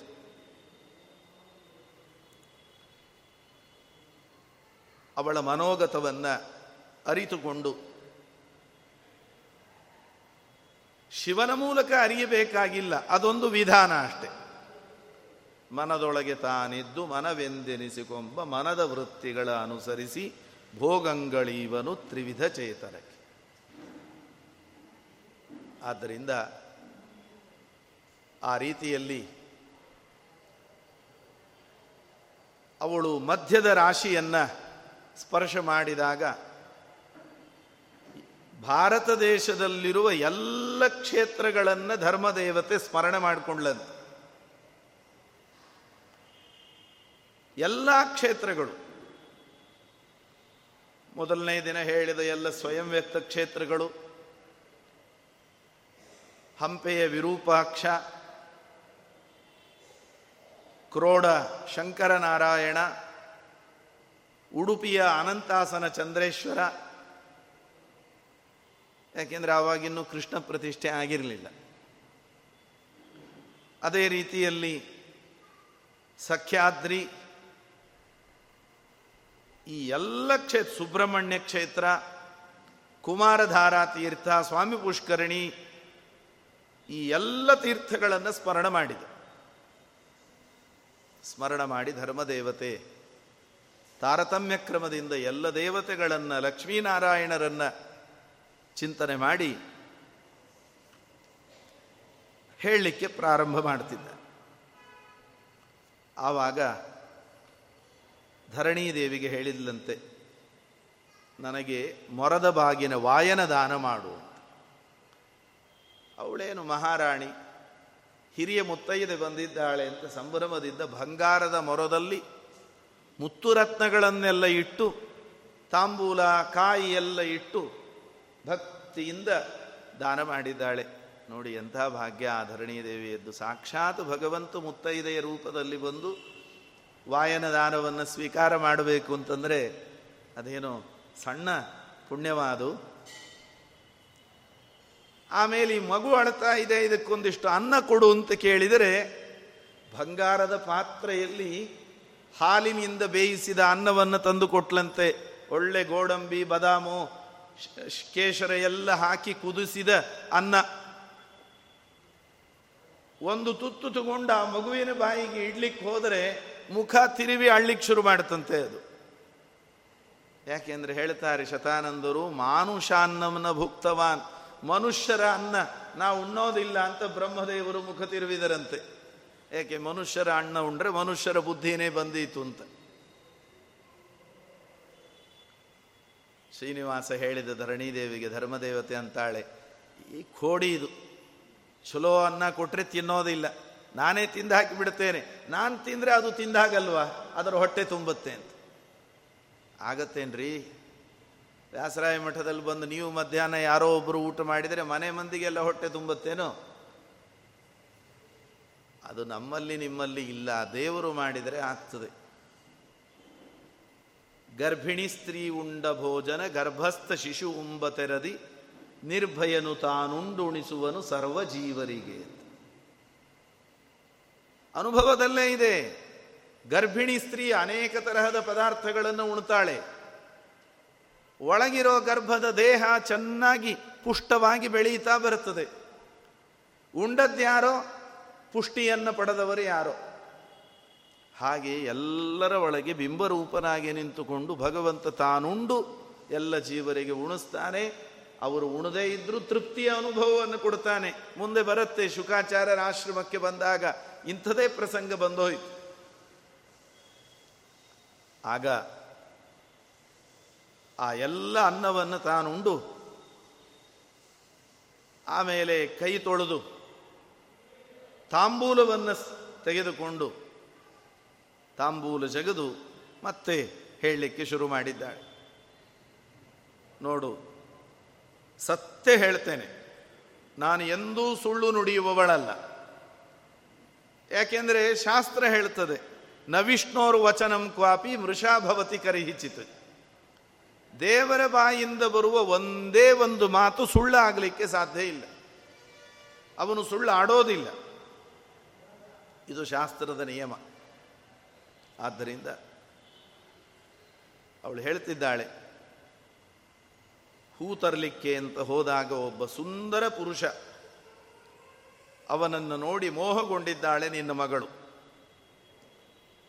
ಅವನಿಗೆ ಈ ಕನ್ಯೆಯನ್ನು ಮದುವೆ ಮಾಡಿಕೊಟ್ಟಿ ಅಂದರೆ ಸುಖವಾಗಿರ್ತಾಳೆ, ಇಲ್ಲ ಅಂದರೆ ಕೈ ಬಿಟ್ಟು ಹೋಗ್ತಾಳೆ. ಕೈ ಬಿಟ್ಟು ಹೋಗೋದು ಅಂದರೆ ಬದುಕಿರೋದಿಲ್ಲ ಅಂತ ಅರ್ಥ. ಬಹಳ ಗಾಬರಿಯಾಗಿ ಬಿಡ್ತು ಧರಣಿದೇವಿ. ಅಯ್ಯೋ ಅಂಥ ಅಮಂಗಲ ಯಾಕೆ ಹೇಳ್ತಿ? ಅದು ಯಾರು ಕುಲ ಗೋತ್ರ ಗೊತ್ತಿಲ್ಲದೇನೆ ಸುಮ್ಮನೆ ಯಾರಿಗೋ ಕೊಡು ಅಂತಂದರೆ ನಮ್ಮ ಕನ್ನೆಯನ್ನು ಹೇಗೆ ಕೊಡ್ಲಿಕ್ಕಾಗತ್ತೆ? ಯಾರವನು? ವೈಕುಂಠಸ್ಥೋ ಹರಿಸಾಕ್ಷಾತ್ ವರ್ತತೆ ವೆಂಕಟಾಚಲೆ. ಆ ವೈಕುಂಠದಲ್ಲಿರುವಂತಹ ಶ್ರೀನಿವಾಸನೇ ವೆಂಕಟಾಚಲದಲ್ಲಿ ವಾಸವನ್ನು ಮಾಡ್ತಾ ಇದ್ದಾನೆ. ಅವನಿಗೆ ಎಲ್ಲ ತರಹದ ಸಮೃದ್ಧಿ ಇದೆ. ಆದ್ದರಿಂದ ಅವನಿಗೆ ನೀನು ಮದುವೆ ಮಾಡಿಕೊಡು ಅಂತ ತಿಳಿಸಿದಾಗ ಅವಳು ಹೇಳಿದ್ಲು, ಯಾರೇನು ಬಂದು ಕನ್ನೆಯನ್ನು ಕೇಳದೆ ನಾನಾಗೆ ಹೋಗಿ ಕನ್ನೆಯನ್ನು ಕೊಡೋದು ಹೇಗೆ? ಆವಾಗ ಧರ್ಮದೇವತೆ ಹೇಳ್ತಾಳೆ, ಏನು ಚಿಂತೆ ಮಾಡಬೇಡ, ಒಂದು ಘಳಿಗೆ ತಾಳು, ಇನ್ನೊಂದು ಘಳಿಗೆಯಲ್ಲಿ ಒಳ್ಳೆ ಒಬ್ಬ ವೃದ್ಧಳಾಗಿರತಕ್ಕಂತಹ ಹೆಣ್ಣು ಮಕ್ಕಳು ಕನ್ನೆ ಕೇಳಲಿಕ್ಕೆ ಅಂತಲೇ ಬರ್ತಾಳೆ. ನಿನ್ನ ಗಂಡನ ಜೊತೆಗೆ ವಿಚಾರ ವಿನಿಮಯ ಮಾಡಿ ಆ ಕನ್ನೆಯನ್ನು ಅವಳು ಕೇಳಿದ ವರನಿಗೆ, ಶ್ರೀನಿವಾಸನಿಗೆ ನೀನು ವಿವಾಹ ಮಾಡಿಕೊಡು. ಅದರಿಂದ ಎಲ್ಲ ಸಮೃದ್ಧಿಯೂ ಆಗ್ತದೆ, ಒಳ್ಳೆಯದಾಗ್ತದೆ. ಪಾಪ ಅವನಿಗೆ ಗಾಬರಿ. ಈಗ ಹೂ ಒಂದು, ಆಮೇಲೆ ಕೈ ಕೊಟ್ಟರೆ ಏನು ಮಾಡೋನು? ಆದ್ದರಿಂದ ನನ್ನ ಸಮಕ್ಷಮದಲ್ಲಿ ಸಂಕಲ್ಪ ಮಾಡಿಬಿಡು ಅಂತ ಕೃಷ್ಣ ಭೀಷ್ಮಕ ರಾಜನ ಕಡೆಯಿಂದ ಸಂಕಲ್ಪ ಮಾಡಿಸಿದ ಹಾಗೆ ಶ್ರೀನಿವಾಸ ಆ ಧರಣೀದೇವಿಯ ಮೂಲಕವಾಗಿ ಧರಣೀದೇವಿಯಿಂದ ಸಂಕಲ್ಪವನ್ನು ಮಾಡಿಸಿಬಿಟ್ಟ. ಅಷ್ಟು ಹೇಳಿ ಧರ್ಮದೇವತೆ ಮರಳಿ ಹೊರಟೋಗಿದ್ದಾಳೆ. ಮುಂದೆ ಸ್ವಲ್ಪ ಹೊತ್ತಿನಲ್ಲಿ ಅಗಸ್ತೇಶ್ವರ ದೇವಾಲಯದಿಂದ ಪೂಜೆ ಮಾಡಿಸಿಕೊಂಡು ಬಂದ ಪದ್ಮಾವತಿಯ ಗೆಳತಿಯರ ಜೊತೆಗೆ ಬಕುಲಮಾಲೆ ಬಂದಿದ್ದಾಳೆ. ಆ ಬಕುಲಮಾಲೆಯನ್ನು ನೋಡಿ ಯಾರಿವಳು ಹೊಸಬಳು ವಿಚಾರ ಮಾಡ್ತಾ ಇರುವಂತೆ ಬಕುಲಮಾಲೆಯನ್ನು ಕರೆದು ಕೂಡಿಸಿ ಸತ್ಕಾರ ಮಾಡಿದ್ದಾಗಿದೆ. ಅದೇ ಸಂದರ್ಭದಲ್ಲಿ ಪದ್ಮಾವತಿಯನ್ನು ಕೇಳಿದ್ಲು ಧರಣೀದೇವಿ, ಬಂದು ಸಮಾಧಾನಪಡಿಸಿ, ಹೆಣ್ಣು ಮಕ್ಕಳು ತಾಯಿಯ ಮುಂದೆ ಏನನ್ನೂ ಮುಚ್ಚಿಟ್ಟುಕೊಳ್ಳಬಾರದು, ತಾಯಿಯಂತಹ ಮಿತ್ರರು ಇನ್ನೊಬ್ಬರಿಲ್ಲ ಹೆಣ್ಣು ಮಕ್ಕಳಿಗೆ, ಆದ್ದರಿಂದ ನಿನ್ನ ಮನಸ್ಸಿನಲ್ಲಿ ಏನಿದೆ ಅದನ್ನು ಹೇಳು. ಅದನ್ನು ಮಾಡೋದಕ್ಕೆ ಶಕ್ಯ ಇದ್ದ ಪ್ರಯತ್ನವನ್ನು ಮಾಡ್ತೇವೆ, ನಾನು ಆಕಾಶರಾಜನಿಗೆ ಹೇಳ್ತೇನೆ. ಆವಾಗ ಧರ್ಮದೇವತೆ ಏನು ಹೇಳಿದ್ಲೋ ಅದನ್ನೇ ಪದ್ಮಾವತಿಯು ಹೇಳಿ. ಆವಾಗ ಧರ್ಮದೇವತೆಯ ಮಾತಿನಲ್ಲಿ ಇನ್ನೂ ಹೆಚ್ಚು ವಿಶ್ವಾಸ ಬಂತು ಧರಣೀದೇವಿಗೆ. ಬಕುಲಮಾಲೆ ಬಂದಾಗ ಅವಳನ್ನು ಸ್ವಾಗತ ಮಾಡಿ ಸತ್ಕಾರ ಮಾಡಿ ಯಾವ ಕಾರ್ಯದಿಂದ ಬಂದಿದ್ದು, ಏನು ಉದ್ದೇಶ ಅಂತ ಕೇಳಿದಾಗ, ಕನ್ಯಾಪೇಕ್ಷಾ ಮುಖ್ಯ ಕಾರ್ಯಂ, ಇಲ್ಲ ನಾನು ಕನ್ಯಾಪೇಕ್ಷೆಯಿಂದ ಬಂದಿದ್ದೇನೆ. ಹೌದಮ್ಮ, ನಮಗೂ ಯೋಗ್ಯ ವರ ಬೇಕು ಅಂತ ವರಾನ್ವೇಷಣೆ ಮಾಡ್ತಾ ಇದ್ದೀವಿ. ಯಾರದು ವರ? ಅವನ ದೇಶ, ಗೋತ್ರ, ಕುಲ, ಏನು ಆಚಾರ, ಯಾವ ವರ್ಣದವನು ಎಲ್ಲ ಸ್ವಲ್ಪ ನಮಗೆ ತಿಳಿಸು, ವಿಚಾರ ಮಾಡೋಣ ಹಿರಿಯರ ಜೊತೆಗೆ ಎಂದಾಗ ಅವಳು ತಿಳಿಸ್ತಾ, ಚಂದ್ರಕುಲದಲ್ಲಿ ಜನಿಸಿದವನು, ಅವನ ಹೆಸರು ಕೃಷ್ಣ ಅಂತ, ವಸಿಷ್ಠ ಗೋತ್ರ,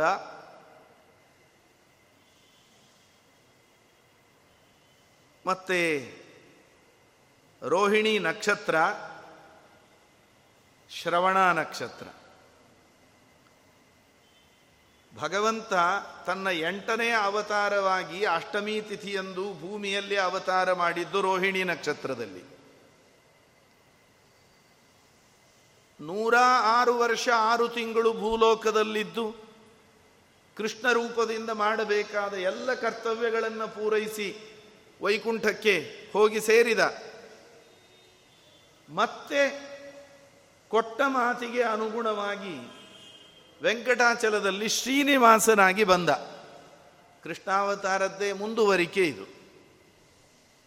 ಶ್ರೀನಿವಾಸನಾಗಿ ಭೂಲೋಕಕ್ಕೆ ಬಂದ ದಿನ ಅದು ಶ್ರವಣ ನಕ್ಷತ್ರ ಇದ್ದದ್ದರಿಂದ ಅದನ್ನು ಅವನ ಅವತಾರದ ದಿನ ಅಂತ ಪರಿಗಣನೆ ಮಾಡಿ ಶ್ರವಣ ನಕ್ಷತ್ರ ಅಂತ ವರ್ಣನೆ ಮಾಡೋದು. ವೆಂಕಟಾಚಲದಲ್ಲಿ ವಾಸ ಮಾಡ್ತಾ ಇದ್ದಾನೆ. ವಿದ್ಯಾವಾನ್ ಧನವಾನ್ ಬಲಿ, ಒಳ್ಳೆ ವಿದ್ಯೆ ಸಂಪತ್ತು ಬಲ ಎಲ್ಲವೂ ಇದೆ. ಬಹುಲಾಚಾರ ಸಂಪನ್ನ, ಒಳ್ಳೆ ಆಚರಣಶೀಲ. ವಯಸ್ಸು ಇಪ್ಪತ್ತೈದಾಗಿದೆ. ಇನ್ನೇನು ವಿವರ ಬೇಕು ಅಂತ ಕೇಳಿದೆ. ಇದನ್ನೆಲ್ಲ ಕೇಳಿ ಧರಣಿ ದೇವಿಗೆ ಸಂತೋಷ ಆಯಿತು. ಅದರ ಜೊತೆಗೊಂದು ಜಿಜ್ಞಾಸೆ. ಎಲ್ಲ ಇದೆ ಅಂತಿ, ಇಪ್ಪತ್ತೈದು ವರ್ಷ ಅಂತಿ, ಇಷ್ಟು ತಡ ಯಾಕಾಯಿತು ಮದುವೆ ಆಗಲಿಕ್ಕೆ, ಯಾವ ಕನ್ಯೆ ಸಿಗಲಿಲ್ವಾ ಅಂತ ಕೇಳಿದ್ದವು. ಇಷ್ಟ್ಯಾಕೆ ವಿಳಂಬ ಆಯಿತು?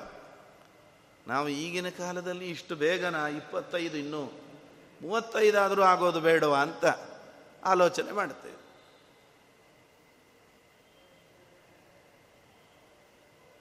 ಆಗ ಬಕುಲಮಾಲೆ ಒಂದು ಮಾತು ಹೇಳ್ತಾಳೆ, ಬಹಳ ವಿಚಿತ್ರವಾದ ಮಾತು.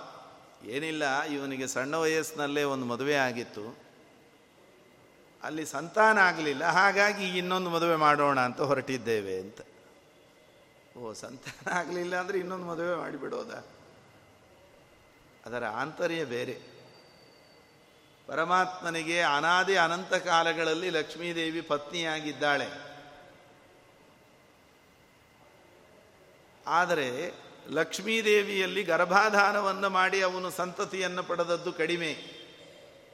ನಾಭಿ ಕಮಲದಿಂದ ಬ್ರಹ್ಮದೇವರನ್ನು ಮಗನಾಗಿ ಪಡೆದ. ಬ್ರಹ್ಮದೇವರಿಂದ ಎಲ್ಲ ಸೃಷ್ಟಿ ಆಗಲಿಕ್ಕೆ ಶುರುವಾಯಿತು. ಆದರೆ ಶ್ರೀನಿವಾಸನಿಗೆ ಆ ವಿವಾಹವನ್ನು ಕೂಡಿಸಿಕೊಡಬೇಕಾಗಿದೆ, ಪದ್ಮಾವತಿಯೊಂದಿಗೆ ಘಟನೆ ಮಾಡಬೇಕಾಗಿದೆ. ಅದಕ್ಕೋಸ್ಕರವಾಗಿ ಬಕುಲಮಾಲೆ ಪರಮಾತ್ಮನ ಆ ಮೂಲ ತತ್ವವನ್ನು ಗಮನದಲ್ಲಿರಿಸಿಕೊಂಡು, ಗರ್ಭದಿಂದ ಜನಿಸಿದ ಯಾವ ಮಕ್ಕಳೂ ಅವನಿಗಿಲ್ಲ, ಗರ್ಭದಿಂದ ಮಕ್ಕಳನ್ನು ಪಡೆಯಬೇಕು ಅನ್ನೋದಕ್ಕೋಸ್ಕರವಾಗಿ ವಿವಾಹವಾಗ್ತಾ ಇದ್ದಾನೆ. ಕನ್ಯೆಯನ್ನು ಕೇಳಲಿಕ್ಕೆ ಬಂದಿದ್ದೇನೆ. ದಾಸರು ರುಕ್ಮಿಣಿ ಲಕ್ಷ್ಮಿಯನ್ನು ಸ್ತೋತ್ರ ಮಾಡುವಾಗ ನಿಂದಾಸ್ತುತಿಯ ರೂಪದಲ್ಲಿ ಸ್ತೋತ್ರ ಮಾಡ್ತಾರೆ. ಗರ್ಭಧಾರಣೆ ಮಾಡಿ ಪ್ರಸವ ಮಾಡಿ ಮಕ್ಕಳನ್ನು ಹಡೆದರೆ ನನ್ನ ಸೌಂದರ್ಯ ಕಡಿಮೆಯಾಗಿ ಬಿಡುತ್ತದೆ ಅಂತ ಹೇಳಿ ಕಮಲದಿಂದಲೇ ಮಕ್ಕಳನ್ನು ಹುಟ್ಟಿಸಿಬಿಟ್ಟಿಯಲ್ಲ ನೀನು, ನೀನು ಯಾಕೆ ಮಕ್ಕಳನ್ನು ಹಡೆಯಲಿಲ್ಲ ಅಂತ ಲಕ್ಷ್ಮಿಯನ್ನು ಹಾಸ್ಯ ಮಾಡ್ತಾರೆ. ಆ ರೀತಿಯಲ್ಲಿ ಬಕುಲಮಾಲೆ ತನ್ನ ವರನ ಬಗ್ಗೆ ವರ್ಣನೆಯನ್ನು ಮಾಡಿದಾಗ ಆಗಿಂದಾಗಲೇ ಧರಣೀ ದೇವಿ ಆಕಾಶರಾಜನ ಬಳಿಯಲ್ಲಿ ಬಂದು ವಿಷಯವನ್ನೆಲ್ಲ ತಿಳಿಸಿದ್ದಾಳೆ. ಆಕಾಶರಾಜ ಪುರೋಹಿತರನ್ನು ಕರೆಸಿ ಎಲ್ಲ ಜಾತಕ ಪರಿಶೀಲನೆ ಇತ್ಯಾದಿಗಳನ್ನು ಮಾಡಬೇಕು ಅಂಥೇಳಿ, ಧರ್ಮದೇವತೆ ಬಂದು ಹೋದ ವಿಷಯವನ್ನು, ಈಗ ಬಕುಲಮಾಲೆ ಬಂದ ವಿಷಯವನ್ನು ಎಲ್ಲವನ್ನೂ ಆಕಾಶರಾಜನ ಮುಂದೆ ನಿವೇದನೆ ಮಾಡಿದ್ವಿ. ಏಕೆಂದರೆ ಗಂಡನನ್ನು ಕತ್ತಲೆಯಲ್ಲಿಟ್ಟು ಅವನ ಗಮನಕ್ಕೆ ಬರದಂತೆ ಏನನ್ನೂ ಮಾಡಬಾರದು. ಆ ಸಂದರ್ಭದಲ್ಲಿ ಬಹಳ ಸಂತೋಷಪಟ್ಟ. ಆಗಿಂದಾಗಲೇ ತನ್ನ ಮಗನಾದ ವಸುದಾನನನ್ನು ದೇವಲೋಕಕ್ಕೆ ಕಳುಹಿಸಿ ಬೃಹಸ್ಪತ್ಯಾಚಾರ್ಯರನ್ನು ಬರಮಾಡಿಕೊಂಡ. ಬೃಹಸ್ಪತ್ಯಾಚಾರ್ಯರು ಜಾತಕವನ್ನೆಲ್ಲ ಪರಿಶೀಲನೆ ಮಾಡಿದ್ದಾರೆ. ಬಹಳ ಸಂತೋಷ ಆಯಿತು. ಎಲ್ಲ ನಾಡೀಕೂಟ ಗಣ ಎಲ್ಲ ಹೊಂದಾಣಿಕೆ ಆಗ್ತದೆ.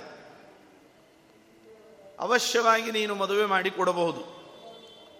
ಜಾತಕದ ದೃಷ್ಟಿಯಿಂದ ಏನೂ ದೋಷಗಳಿಲ್ಲ, ಮದುವೆ ಮಾಡು.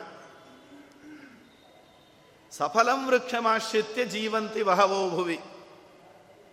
ನೀನೊಂದು ಹೂವು ಹಣ್ಣುಗಳಿಂದ ತುಂಬಿದಂತಹ ಗಿಡ ಇದ್ದಾಗೆ, ಎಲ್ಲ ತರಹದ ಪ್ರಜೆಗಳು ಕೂಡ ಬಂದು ಆ ವೃಕ್ಷವನ್ನು ಆಶ್ರಯಿಸುವ ರೀತಿಯಲ್ಲಿ ನಿನ್ನನ್ನು ಬಂದು ನಾವು ಆಶ್ರಯಿಸಿದ್ದೇವೆ. ಆದ್ದರಿಂದ ನಿನ್ನ ನಿಮಿತ್ತದಿಂದ, ನೀನು ಕೊಡುವ ಕನ್ಯಾದಾನದ ನಿಮಿತ್ತದಿಂದ ಜಗತ್ಸ್ವಾಮಿಯ ಕಲ್ಯಾಣವನ್ನು ನೋಡುವ, ಅದರಲ್ಲಿ ಪಾಲ್ಗೊಳ್ಳುವ ಭಾಗ್ಯ ನಮ್ಮದಾಗಿದೆ. ಎಷ್ಟು ವರ್ಷ ತಪಸ್ಸು ಮಾಡಿದರೂ ದೊರೆಯದೇ ಇರುವಂತಹ ಈ ಭಾಗ್ಯ ನಿನ್ನ ಮೂಲಕವಾಗಿ ನಮಗೆ ದೊರೆಯುತ್ತಾ ಇದೆ. ಆದರೆ ಒಂದು ಮಾತು, ಉಳಿದದ್ದೆಲ್ಲ ನೀನು ಜ್ಯೋತಿಷ್ಯದ ಪ್ರಕಾರ ಹೊಂದಾಣಿಕೆ ಕೇಳಿದ್ದಿ, ಹೇಳಿದ್ದೇನೆ. ಆದರೆ ಈ ವರನ ಹಿನ್ನೆಲೆ, ಕುಲಗೋತ್ರ ಇವೆಲ್ಲ ನನಗೆ ಹೆಚ್ಚು ಗೊತ್ತಿಲ್ಲ. ಯಾಕೆಂದರೆ ನಾನು ನಿಮ್ಮಂಥವ್ರು ಯಾರಾದರೂ ಕರೆ ಕಳಿಸಿದಾಗ ಇಲ್ಲಿಗೆ ಬಂದು ಹೋಗುವವನಷ್ಟೇ, ಕೆಲಸ ಮುಗಿದ ಮೇಲೆ ವಾಪಸ್ ಹೋಗುವ, ಇಲ್ಲೇ ಪರ್ಮನೆಂಟ್ ಆಗಿರುವವನಲ್ಲ. ಈ ಸುತ್ತಮುತ್ತಲಿನ ಪ್ರಾಂತ, ಇಲ್ಲಿಯ ದೇಶಾಚಾರ, ಇಲ್ಲಿಯ ವ್ಯವಹಾರ, ಮನೆ ಮನೆಗಳ ರೂಢಿಗಳು, ಯಾರ ಮನೆಯಲ್ಲಿ ಏನಿದೆ, ಇದೇನೂ ನನಗೆ ಗೊತ್ತಿಲ್ಲ. ಆದ್ದರಿಂದ ಈ ಪ್ರಾಂತದಲ್ಲಿ ಯಾರು ಹಿರಿಯರಿದ್ದಾರೆ, ದೀರ್ಘಕಾಲದಿಂದ ಇಲ್ಲಿ ಬದುಕಿ ಬಾಳಿ ಎಲ್ಲರ ಸಂಪರ್ಕ ಇದ್ದವರಿದ್ದಾರೆ, ಅವರನ್ನು ಕರೆಸಿ ಕೇಳು, ಈ ವರ ಹೇಗೆ, ಅವನಿಗೆ ನನ್ನ ಕನ್ಯೆಯನ್ನು ಕೊಡಬಹುದೇ, ಮನೆತನ ಹೇಗೆ, ಎಲ್ಲವನ್ನು ಅವರ ಹತ್ರ ವಿಚಾರ ಮಾಡು. ನೋಡಿ, ಒಂದು ವಿವಾಹ ಅಂದರೆ ಎಷ್ಟು ಜವಾಬ್ದಾರಿ ಇದೆ. ಅದೇನೋ ಸುಮ್ಮನೆ ವೆಬ್ಸೈಟ್ನಲ್ಲಿ ನೋಡಿದ್ದೀವಿ, ಗೋತ್ರ ಬಿಡ್ತು, ನಕ್ಷತ್ರ ಹೊಂದಾಣಿಕೆ ಆಯಿತು, ಅಷ್ಟು ಗುಣ ಕೂಡಿ ಬಂತು, ಇಷ್ಟು ಗುಣ ಕೂಡಿ ಬಂತು, ಫಿಕ್ಸ್ ಆಗೇ ಬಿಡ್ತು, ಮದುವೆ ಆಗೇ ಬಿಡ್ತು, ಮುಂದೇನು ಗೊತ್ತಿಲ್ಲ. ಹಾಗೆಲ್ಲ ಗಡಿಬಿಡಿ ಮಾಡುವಂತಹ ವಿಷಯ ಅಲ್ಲ. ತುಂಬ ವಿಚಾರ ವಿಮರ್ಶೆ ಮಾಡಬೇಕಾಗತ್ತೆ. ಶ್ರೀನಿವಾಸ ಇದನ್ನು ತೋರಿಸಿಕೊಡ್ತಾನೆ. ಅವನು ಪದ್ಮಾವತಿ ಕಲ್ಯಾಣ ಮಾಡಿಕೊಳ್ತಾ ಇರೋದೇ ವೈವಾಹಿಕ ಸಂಬಂಧದಲ್ಲಿ ಎಷ್ಟೆಲ್ಲ ಜಾಗರೂಕತೆಯನ್ನು ವಹಿಸಬೇಕು, ಏನು ಅನುಸಂಧಾನ ಇರಬೇಕು, ಏನು ನಮ್ಮ ಕರ್ತವ್ಯಗಳು, ಎಲ್ಲವನ್ನು ನಮಗೆ ಎಚ್ಚರ ಕೊಟ್ಟು ತೋರಿಸ್ತಿದ್ದ. ದೊಡ್ಡವರು, ಬ್ರಾಹ್ಮಣರು, ಜ್ಞಾನಿಗಳು, ಅವರ ಮಾತಿಗೆ ಬೆಲೆ ಬೇಕು, ಬೆಲೆ ಮಾ ಕೊಡಲೇಬೇಕು. ಆದರೆ ಆ ಪ್ರಾಂತ, ಯಾವ ಪ್ರಾಂತದಿಂದ ವರನನ್ನು ಅಥವಾ ಕನ್ಯೆಯನ್ನು ತರ್ತೇವೆ, ಅವರ ಕುಲಗೋತ್ರ, ದೇಶಾಚಾರ, ರೂಢಿಗಳು, ಅವರ ಸ್ವಭಾವ, ಇವುಗಳನ್ನೆಲ್ಲ ಸರಿಯಾಗಿ ಅರಿತುಕೊಳ್ಬೇಕಾಗತ್ತೆ. ಕೆಲವೊಬ್ಬರಿಗೆ ಮಾತಿನ ಧಾಟಿ ಹೊಂದಾಣಿಕೆ ಆಗೋದಿಲ್ಲ, ಕೆಲವೊಬ್ಬರಿಗೆ ಆಹಾರ ಹೊಂದಾಣಿಕೆ ಆಗೋದಿಲ್ಲ, ಕೆಲವೊಬ್ಬರಿಗೆ ಪರಿಸರಗಳು ಹೊಂದಾಣಿಕೆ ಆಗೋದಿಲ್ಲ, ಕೆಲವೊಬ್ಬರಿಗೆ ವಾತಾವರಣ ಹೊಂದಾಣಿಕೆ ಆಗೋದಿಲ್ಲ. ಈ ಕಡೆ ಬೆಂಗಳೂರು, ಮೈಸೂರು, ಶಿವಮೊಗ್ಗದ ಕಡೆಯವರನ್ನು ತಗೊಂಡು ಬಂದು ಬೀದರ್, ಗುಲ್ಬರ್ಗಕ್ಕೆ ಮದುವೆ ಮಾಡಿ ಕೊಟ್ಟರೆ ಗಂಡನ ಜೋಡಿ ಇಲ್ಲಿಗೆ ಬಂದುಬಿಡ್ತಾರೆ ಅಷ್ಟೇ. ಅವರು ಅಲ್ಲಿ ಬಿಸಿಲು, ಅಲ್ಲಿ ಆಹಾರ, ಅವೆಲ್ಲ ಬಹಳ ಕಷ್ಟ. ಹಾಗಾಗಿ ಹಿಂದಿನ ಕಾಲದಲ್ಲೊಂದು ಮಾತಿತ್ತು, ಪಂಚಕ್ರೋಶಿ ಒಳಗೆ ಕನ್ಯಾ ಹುಡುಕಬೇಕು ಅಂತ. ನಮ್ಮ ನಮ್ಮ ಪ್ರಾಂತದಲ್ಲಿ, ನಮ್ಮ ನಮ್ಮ ಸುತ್ತಮುತ್ತಲಿನ ಊರುಗಳಿಂದ ಕನ್ಯೆಯನ್ನು ಸ್ವೀಕಾರ ಮಾಡಿ, ಯಾಕೆಂದರೆ ಅವರಿಗೆ ಆ ಆಹಾರ, ಆ ವ್ಯವಹಾರ, ಆ ಮಾತು, ಅದರ ಜೊತೆಗೆ ಆ ವಾತಾವರಣ ಎಲ್ಲದಕ್ಕೂ ಹೊಂದಾಣಿಕೆ ಮಾಡಿಕೊಳ್ಳಿಕ್ಕಾಗತ್ತೆ. ಆದ್ದರಿಂದ ಇಲ್ಲೇ ಶುಕಾಚಾರ್ಯರಿದ್ದಾರೆ, ಶುಕಾಚಾರ್ಯರನ್ನು ಕರೆಸು. ಅವರು ಇದೇ ಪ್ರಾಂತದವರು, ಹಿರಿಯರು, ದೀರ್ಘಕಾಲದಿಂದ ಇಲ್ಲಿರುವವರು. ಅವರ ಮೂಲಕವಾಗಿ ಎಲ್ಲ ವಿಷಯವನ್ನು ತಿಳ್ಕೊ, ಅವರು ಏನಂತಾರೆ ಹಾಗೆ ಮಾಡು. ಸರಿ, ಆಗಿಂದಾಗಲೇ ತೋಂಡವಾನನನ್ನು ಕಳುಹಿಸಿಕೊಟ್ಟ ಶುಕಾಶ್ರಮಕ್ಕೆ. ಧ್ಯಾನಮಗ್ನರಾದಂತಹ ಶುಕಾಚಾರ್ಯರು ಕಣ್ತೆರೆದು ಕೂಡಲೇ ತೋಂಡವಾನ ಸಾಷ್ಟಾಂಗ ನಮಸ್ಕಾರ ಮಾಡಿ, ಆಕಾಶರಾಜ ಕರಕಳಿಸಿದ್ದಾನೆ, ನೀವು ಆಸ್ಥಾನಕ್ಕೆ ಬರಬೇಕು. ಶ್ರೀನಿವಾಸನಿಗೆ ಪದ್ಮಾವತಿಯನ್ನು ಕೊಟ್ಟು ಮದುವೆ ಮಾಡೋ ವಿಷಯದಲ್ಲಿ, ಆ ಸಂಬಂಧ ಬೆಳೆಸೋ ವಿಷಯದಲ್ಲಿ ನಿಮ್ಮ ಜೊತೆಗೆ ವಿಚಾರ ವಿನಿಮಯ ಮಾಡಬೇಕು ಅಂತಿದೆ, ಆದ್ದರಿಂದ ನೀವು ಬರಬೇಕಂತೆ ಅಂತ ಆ ಮಾತು ಕೇಳಿದ್ದೇ ತಡ ಮೈ ಮರೆತು ಹುಚ್ಚದ್ದು ಕುಣಿದು ಬಿಟ್ರಂತೆ ಶುಕಾಚಾರ್ಯ. ಮೈ ಮೇಲೆ ಪರಿವೇನೇ ಇಲ್ಲ. ಓ, ಶ್ರೀನಿವಾಸನ ಕಲ್ಯಾಣ ಮಹೋತ್ಸವವನ್ನು ನೋಡುವ, ಅದರಲ್ಲೊಬ್ಬ ಸೂತ್ರಧಾರಿಯಾಗುವ, ಪಾತ್ರಧಾರಿಯಾಗುವ ಸ ಯೋಗ ನನಗೆ ಬಂತಲ್ಲ ಅಂತ. ಒಂದು ಹತ್ತು ನಿಮಿಷ ಅವರಿಗೆ ಮೈ ಮೇಲೆ ಸ್ಥಿಮಿತವೇ ಇಲ್ಲ, ಎಚ್ಚರವೇ ಇಲ್ಲ. ಆಮೇಲೆ ಮತ್ತೆ ಯಥಾಸ್ಥಿತಿಗೆ ಬಂದು ತತ್ಕ್ಷಣ ಪದ್ಮ ಸರೋವರದಲ್ಲಿ ಸ್ನಾನ ಮಾಡಿ ಸಂಕ್ಷಿಪ್ತ ಅನೇಕ ಮಾಡಿ ಚೆಂದಾಗಿ ಅಲಂಕಾರ ಮಾಡಿಕೊಂಡ್ರೆ ನನ್ನ ಆಶ್ರಮದೊಳಗೆ ನಾ ಹೆಂಗೆ ಬೇಕಾದಂಗಿದ್ರೂ ನಡೀತದೆ. ನಾನು ಹೊರಟಿರೋದು ರಾಜಸ್ಥಾನಕ್ಕೆ, ಅಂತಃಪುರಕ್ಕೆ, ಅದರಲ್ಲೂ ಕಲ್ಯಾಣ ಮಹೋತ್ಸವದ ವಿಚಾರದಲ್ಲಿ ಪಾಲ್ಗೊಳ್ಳಿಕ್ಕೆ. ಅನೇಕ ಗಿಡಗಳ ಎಲೆಗಳನ್ನೆಲ್ಲ ಸೊಂಟಕ್ಕೆ ಸುತ್ತಲೂ ವಸ್ತ್ರದಂತೆ ಕಟ್ಟಿಕೊಂಡು ಕೆಲವು ಗಿಡಗಳ ಎಲೆಗಳನ್ನು ಚೆನ್ನಾಗಿ ಹೊಳಿತಾ ಇರೋವುಗಳನ್ನೆಲ್ಲ ತಲೆಗೊಂದು ಕಿರೀಟ ಅಂತ ಮಾಡಿಕೊಂಡು ಕೊರಳಲ್ಲೊಂದಿಷ್ಟು ಒಳ್ಳೊಳ್ಳೆ ತುಳಸಿ ಮಣಿ, ಕಮಲಾಕ್ಷಿ ಮಣಿ ಎಲ್ಲ ಹಾಕ್ಕೊಂಡು ಇದ್ದದ್ರೊಳಗೆ ಒಬ್ಬ ವೈದಿಕ ಬ್ರಾಹ್ಮಣ ಏನು ಚಂದ ಅಲಂಕಾರ ಮಾಡಿಕೊಳ್ಬೇಕು, ಒಬ್ಬ ಋಷಿ ಆ ರೀತಿಯಲ್ಲಿ ಅಲಂಕಾರ ಮಾಡಿಕೊಂಡು ಹೊರಟಿದ್ದಾರೆ. ಲೋಕವಾಕ್ಯರಾಗಿ, ಅವಧೂತರಾಗಿ, ದೇಹಾಭಿಮಾನರಹಿತರಾಗಿ, ಭಗವನ್ನಿಷ್ಠರಾಗಿ ಜೀವನ ನಡೆಸ್ತಾ ಇದ್ದವರಿಗೂ ಕೂಡ ವ್ಯವಹಾರ ಜ್ಞಾನ ಬಹಳ ಮುಖ್ಯ. ಇಂಥ ಒಂದು ವಾತಾವರಣದಲ್ಲಿ ಈ ರೀತಿಯ ಕಲ್ಯಾಣ ಮಹೋತ್ಸವಗಳಲ್ಲಿ ಪಾಲ್ಗೊಳ್ಳಿಕ್ಕೆ ಹೋಗುವಾಗ ನಮ್ಮ ವೇಷಭೂಷಣ ಹೇಗಿರಬೇಕು? ಎಷ್ಟೋ ಸಂದರ್ಭಗಳಲ್ಲಿ ನಮ್ಮ ಕಾರ್ಯಗಳು ಕೈಗೂಡುವಲ್ಲಿ ನಮ್ಮ ಮಾತುಗಾರಿಕೆ, ನಮ್ಮ ವೇಷಭೂಷಣಗಳು ಬಹಳ ಪ್ರಧಾನವಾದ ಪಾತ್ರವನ್ನು ವಹಿಸ್ತದೆ. ಬಾಡಿ ಲ್ಯಾಂಗ್ವೇಜ್ ಅಂತ ಇರುತ್ತೆ, ಪ್ರತಿಯೊಂದಕ್ಕೂ ಒಂದು ಮಹತ್ವ ಇರ್ತದೆ. ಒಬ್ಬ ಕವಿ ಹಾಸ್ಯ ಮಾಡ್ತಾನೆ, ಏ ವಸ್ತ್ರ ಆಭರಣ ಅಲಂಕಾರ ತಗೊಂಡು ಏನು ಮಾಡ್ತೀರಿ, ಒಳಗಡೆ ಎಲ್ಲ ಒಳ್ಳೆ ಗುಣಗಳಿದ್ರೆ ಮುಗೀತು, ಹಾಗನ್ಬೇಡಿ. ಕಿಂ ವಾಸಸೆ ಇತ್ಯತ್ರ ವಿಚಾರಣೀಯಂ ವಾಸಪ್ರಧಾನಂ ಖಲು ಯೋಗ್ಯತಾಯ. ಎಷ್ಟೋ ಜನ ಹೊರಗಿನ ವೇಷಭೂಷಣಗಳನ್ನು ನೋಡಿ ಅಳೀತಾರೆ. ಅದಕ್ಕೆ ಅವನೊಂದು ಉದಾಹರಣೆ ಕೊಡ್ತಾನೆ. ಪೀತಾಂಬರಂ ವೀಕ್ಷ ದದೌ ಸ್ವಕನ್ಯಾಂ ದಿಗಂಬರಂ ವೀಕ್ಷ ವಿಷಂ ಸಮುದ್ರ ಅಂತ. ವಿಷ್ಣು ಯಾವಾಗಲೂ ಒಳ್ಳೆ ಹೊಳಿತಾ ಇರೋ ಪೀತಾಂಬರವನ್ನುಟ್ಟುಕೊಂಡು ನಾನಾ ಅಲಂಕಾರವನ್ನು ಮಾಡಿಕೊಂಡು ಯಾವಾಗ ನೋಡಿದರೂ ಝಮ್ ಅಂತ ಫ್ರೆಶ್ ಆಗಿರ್ತಾನೆ. ಅವನನ್ನು ನೋಡಿ ಸಮುದ್ರಕ್ಕೆ ಸಂತೋಷ ಆಗಿ ತನ್ನ ಮಗಳನ್ನೇ ಕೊಟ್ಟುಬಿಟ್ಟ. ಶಿವ ದಿಗಂಬರನಾಗಿದ್ದಾನೆ ಅಂತ ಅವನಿಗೆ ವಿಷ ಕೊಟ್ಟುಬಿಟ್ಟ. ಆದ್ದರಿಂದ ವಸ್ತ್ರಾಲಂಕಾರದ ಬಗ್ಗೆ ನೀವೆಲ್ಲ ಅಸಡ್ಡೆ ಮಾಡಬೇಡಿ. ಕಾಲಕಾಲದಲ್ಲಿ ಒಳ್ಳೊಳ್ಳೆ ವಸ್ತ್ರಾಲಂಕಾರಗಳಿಂದ ಅಲಂಕೃತರಾಗಿರಬೇಕು ಅಂತ. ಅದರಲ್ಲೂ ಮನೆಯಲ್ಲಿ ಕುಮಾರಿಯರು, ಹೆಣ್ಣು ಮಕ್ಕಳು, ಮುತ್ತೈದೆಯರು, ಅವರಿಗೆಲ್ಲ ವಸ್ತ್ರಾಲಂಕಾರದ ಬಗ್ಗೆ ಬಹಳ ಮಹತ್ವ ಇದೆ.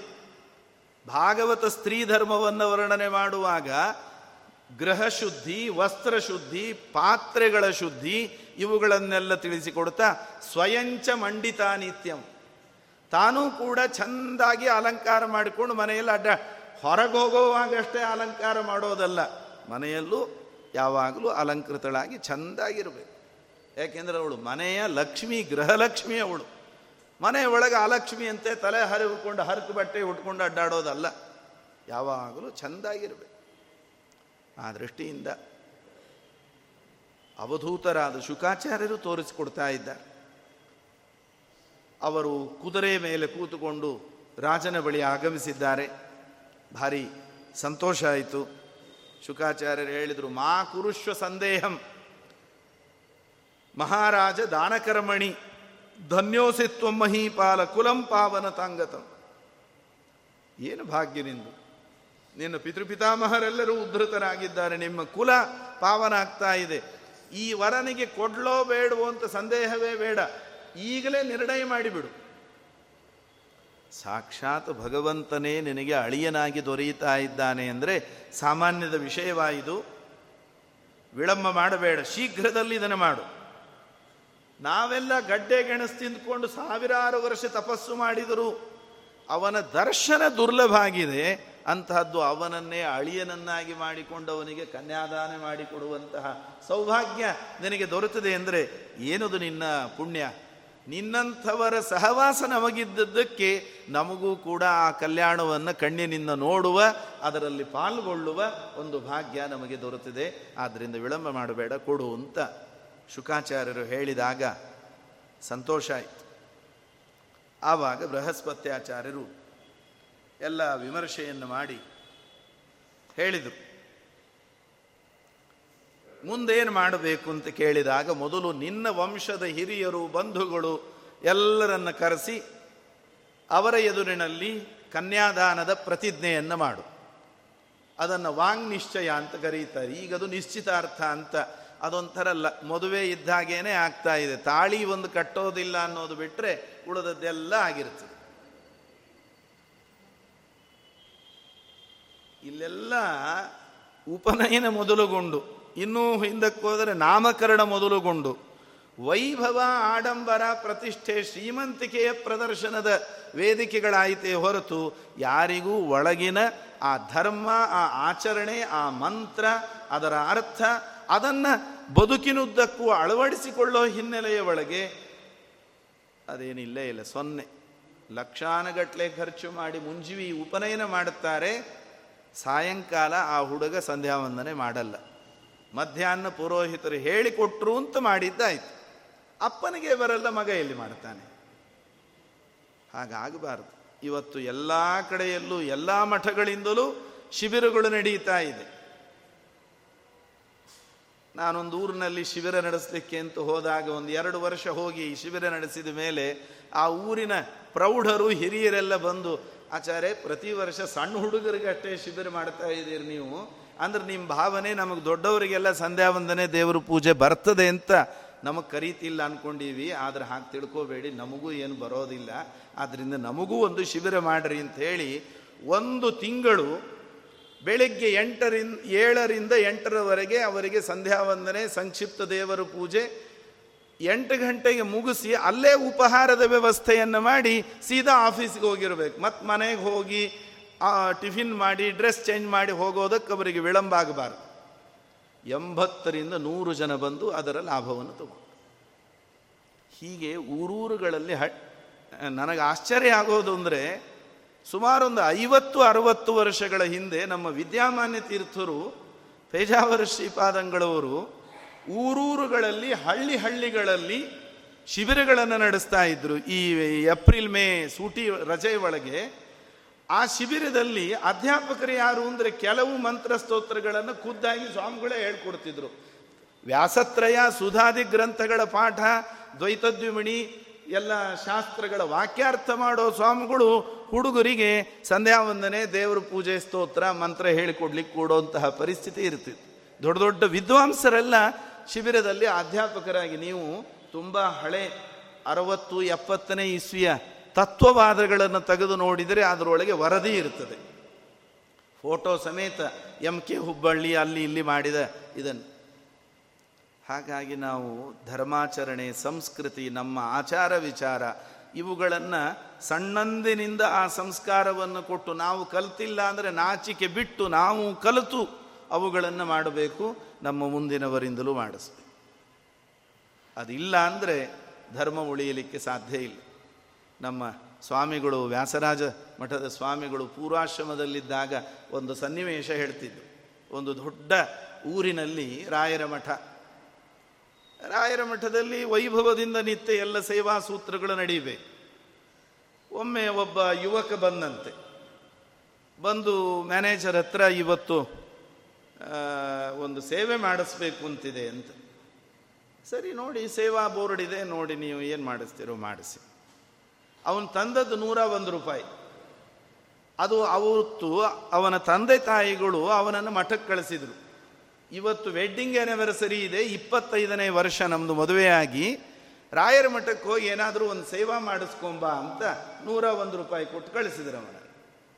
ಅವನು ಬಂದ, ಸೇವಾ ಬೋರ್ಡ್ ಓದಿದ, ಐವತ್ತು ರೂಪಾಯಿ ಪಂಚಾಮೃತ, ಇನ್ನೂರು ರೂಪಾಯಿ ಹಸ್ತೋದಕ, ನೂರ ಒಂದಕ್ಕೆ ಹೊಂದೋ ಸೇವೆ ಯಾವುದೂ ಕಾಣಿಸ್ಲಿಲ್ಲ. ಕೆಳಗಡೆ ಚಟಕ ಶ್ರಾದ್ದ ನೂರ ಒಂದು ರೂಪಾಯಿ ಅಂತ ಬರೆದಿತ್ತು. ಸರಿ, ಅವನು ಮ್ಯಾನೇಜರ್ ಹತ್ರ ಬಂದು ಅವನು ಕೊಟ್ಟು ನೂರ ಒಂದು ರೂಪಾಯಿ ಕೊಟ್ಟು ಚಟಕ ಶ್ರಾದ್ದ ಅಂತ ಹೇಳಿದ ಪಾಪ. ಸರಿ, ಮ್ಯಾನೇಜರ್ ಶ್ರಾದ್ದ ಮಾಡ್ಲಿಕ್ಕೆ ಬಂದಿದ್ದಾನೆ ಅಂತ ತಿಳ್ಕೊಂಡು ಗೋತ್ರ ಹೆಸರು ಎಲ್ಲ ಬರೆದು ರಿಸೀಟ್ ಹರಿದು ಅವನ ಕೈ ಕೊಟ್ಟು, ಕೂಡ್ರಿ ಇಲ್ಲೇ, ನಮ್ಮ ಅರ್ಚಕರು ಪೂಜೆ ಎಲ್ಲ ಮುಗಿಸ್ಕೊಂಡು ಬಂದು ನಿಮಗೆ ಮಾಡಿಸ್ತಾರೆ ಅಂತ. ಓ, ಅವರೇನೋ ಸಂಕಲ್ಪ ಅದೆಲ್ಲ ಮಾಡಿಸ್ತಾರೆ ವಿಧಾನವನ್ನು ಅಂತ ಅವನು ಶ್ರದ್ಧೆಯಿಂದ ಕೂತ್ಕೊಂಡ. ಆಚಾರ ಬಂದರು, ರಿಸೀಟ್ ನೋಡಿದರು, ಅದರಲ್ಲಿ ಚಟಕ ಶ್ರಾದ್ದ ಅಂತ ಬರೆದಿತ್ತು. ಸರಿ, ಅವನಿಗೆ ಸಂಕಲ್ಪ ಶುರು ಮಾಡಿ ಕ್ರಮ ಪ್ರಕಾರ ಪಿಂಡ ಪ್ರದಾನ ಅದನ್ನೆಲ್ಲ ಇವರೇ ಕಟ್ಟಿಕೊಟ್ರು. ಎಲ್ಲ ಮಾಡಿ ಶ್ರಾದ್ದ ಮುಗೀತು, ಎಲ್ಲ ಆಯಿತು, ಭೋಜನ ಆಯಿತು. ಎಲ್ಲ ಮುಗಿದ ಮೇಲೆ ಆ ಹುಡುಗ ಬಂದು ಮ್ಯಾನೇಜರಿಗೆ ಕೇಳಿದ್ದಂತೆ, ಏನಿಲ್ಲ, ಇವತ್ತು ನಮ್ಮ ತಂದೆ ತಾಯಿಗಳದ್ದು ಇಪ್ಪತ್ತೈದನೇ ವರ್ಷದ ಮದುವೆ ಸಮಾರಂಭ, ವೆಡ್ಡಿಂಗ್ ಆ್ಯನಿವರ್ಸರಿ, ಅವ್ರಿಗೆ ಬರಲಿಕ್ಕಾಗಲಿಲ್ಲ ಅಂತ ನನಗೆ ಕೊಟ್ಟು ಕಳಿಸಿದ್ರು, ಸ್ವಲ್ಪ ಅವ್ರಿಗೇನಾದರೂ ಪ್ರಸಾದ ಕೊಡ್ರಿ. ಆವಾಗ ಅವ್ವ ಅಪ್ಪನ ಪರಿಸ್ಥಿತಿ ಏನಾಗಿರಬೇಕು ಲೆಕ್ಕ ಹಾಕಿರಿ. ಅಂದರೆ ಅಪ್ಪ ಮನೆಯಲ್ಲಿ ಬದುಕಿದ್ದು ವೆಡ್ಡಿಂಗ್ ಆ್ಯನಿವರ್ಸರಿ ಮಾಡಿಕೊಳ್ಳುವಂತಹ ಸಂದರ್ಭದಲ್ಲಿ ಮಗ ಬಂದು ಮನೆಯ ಮಠದಲ್ಲಿ ಅವರ ಹೆಸರಿನಲ್ಲಿ ಶ್ರಾದ್ದ ಮಾಡ್ತಾನೆ. ಯಾಕೆ? Residential school U K G ನರ್ಸರಿಯಿಂದ ಹಿಡ್ಕೊಂಡು ಬಿ ಇ ತನಕ ಅವನು ಹೊರಗೆ ಬೆಳೆದದ್ದು, ಮನೆಯ ಸಂಸ್ಕಾರವೇ ಇಲ್ಲ, ಹಾಸ್ಟೆಲ್ನಲ್ಲಿ ಬೆಳೆದ, ಮನೆಯಲ್ಲಿ ನಡೆಯುವ ಯಾವ ಕಾರ್ಯಗಳ ಪರಿಚಯ ಇಲ್ಲ.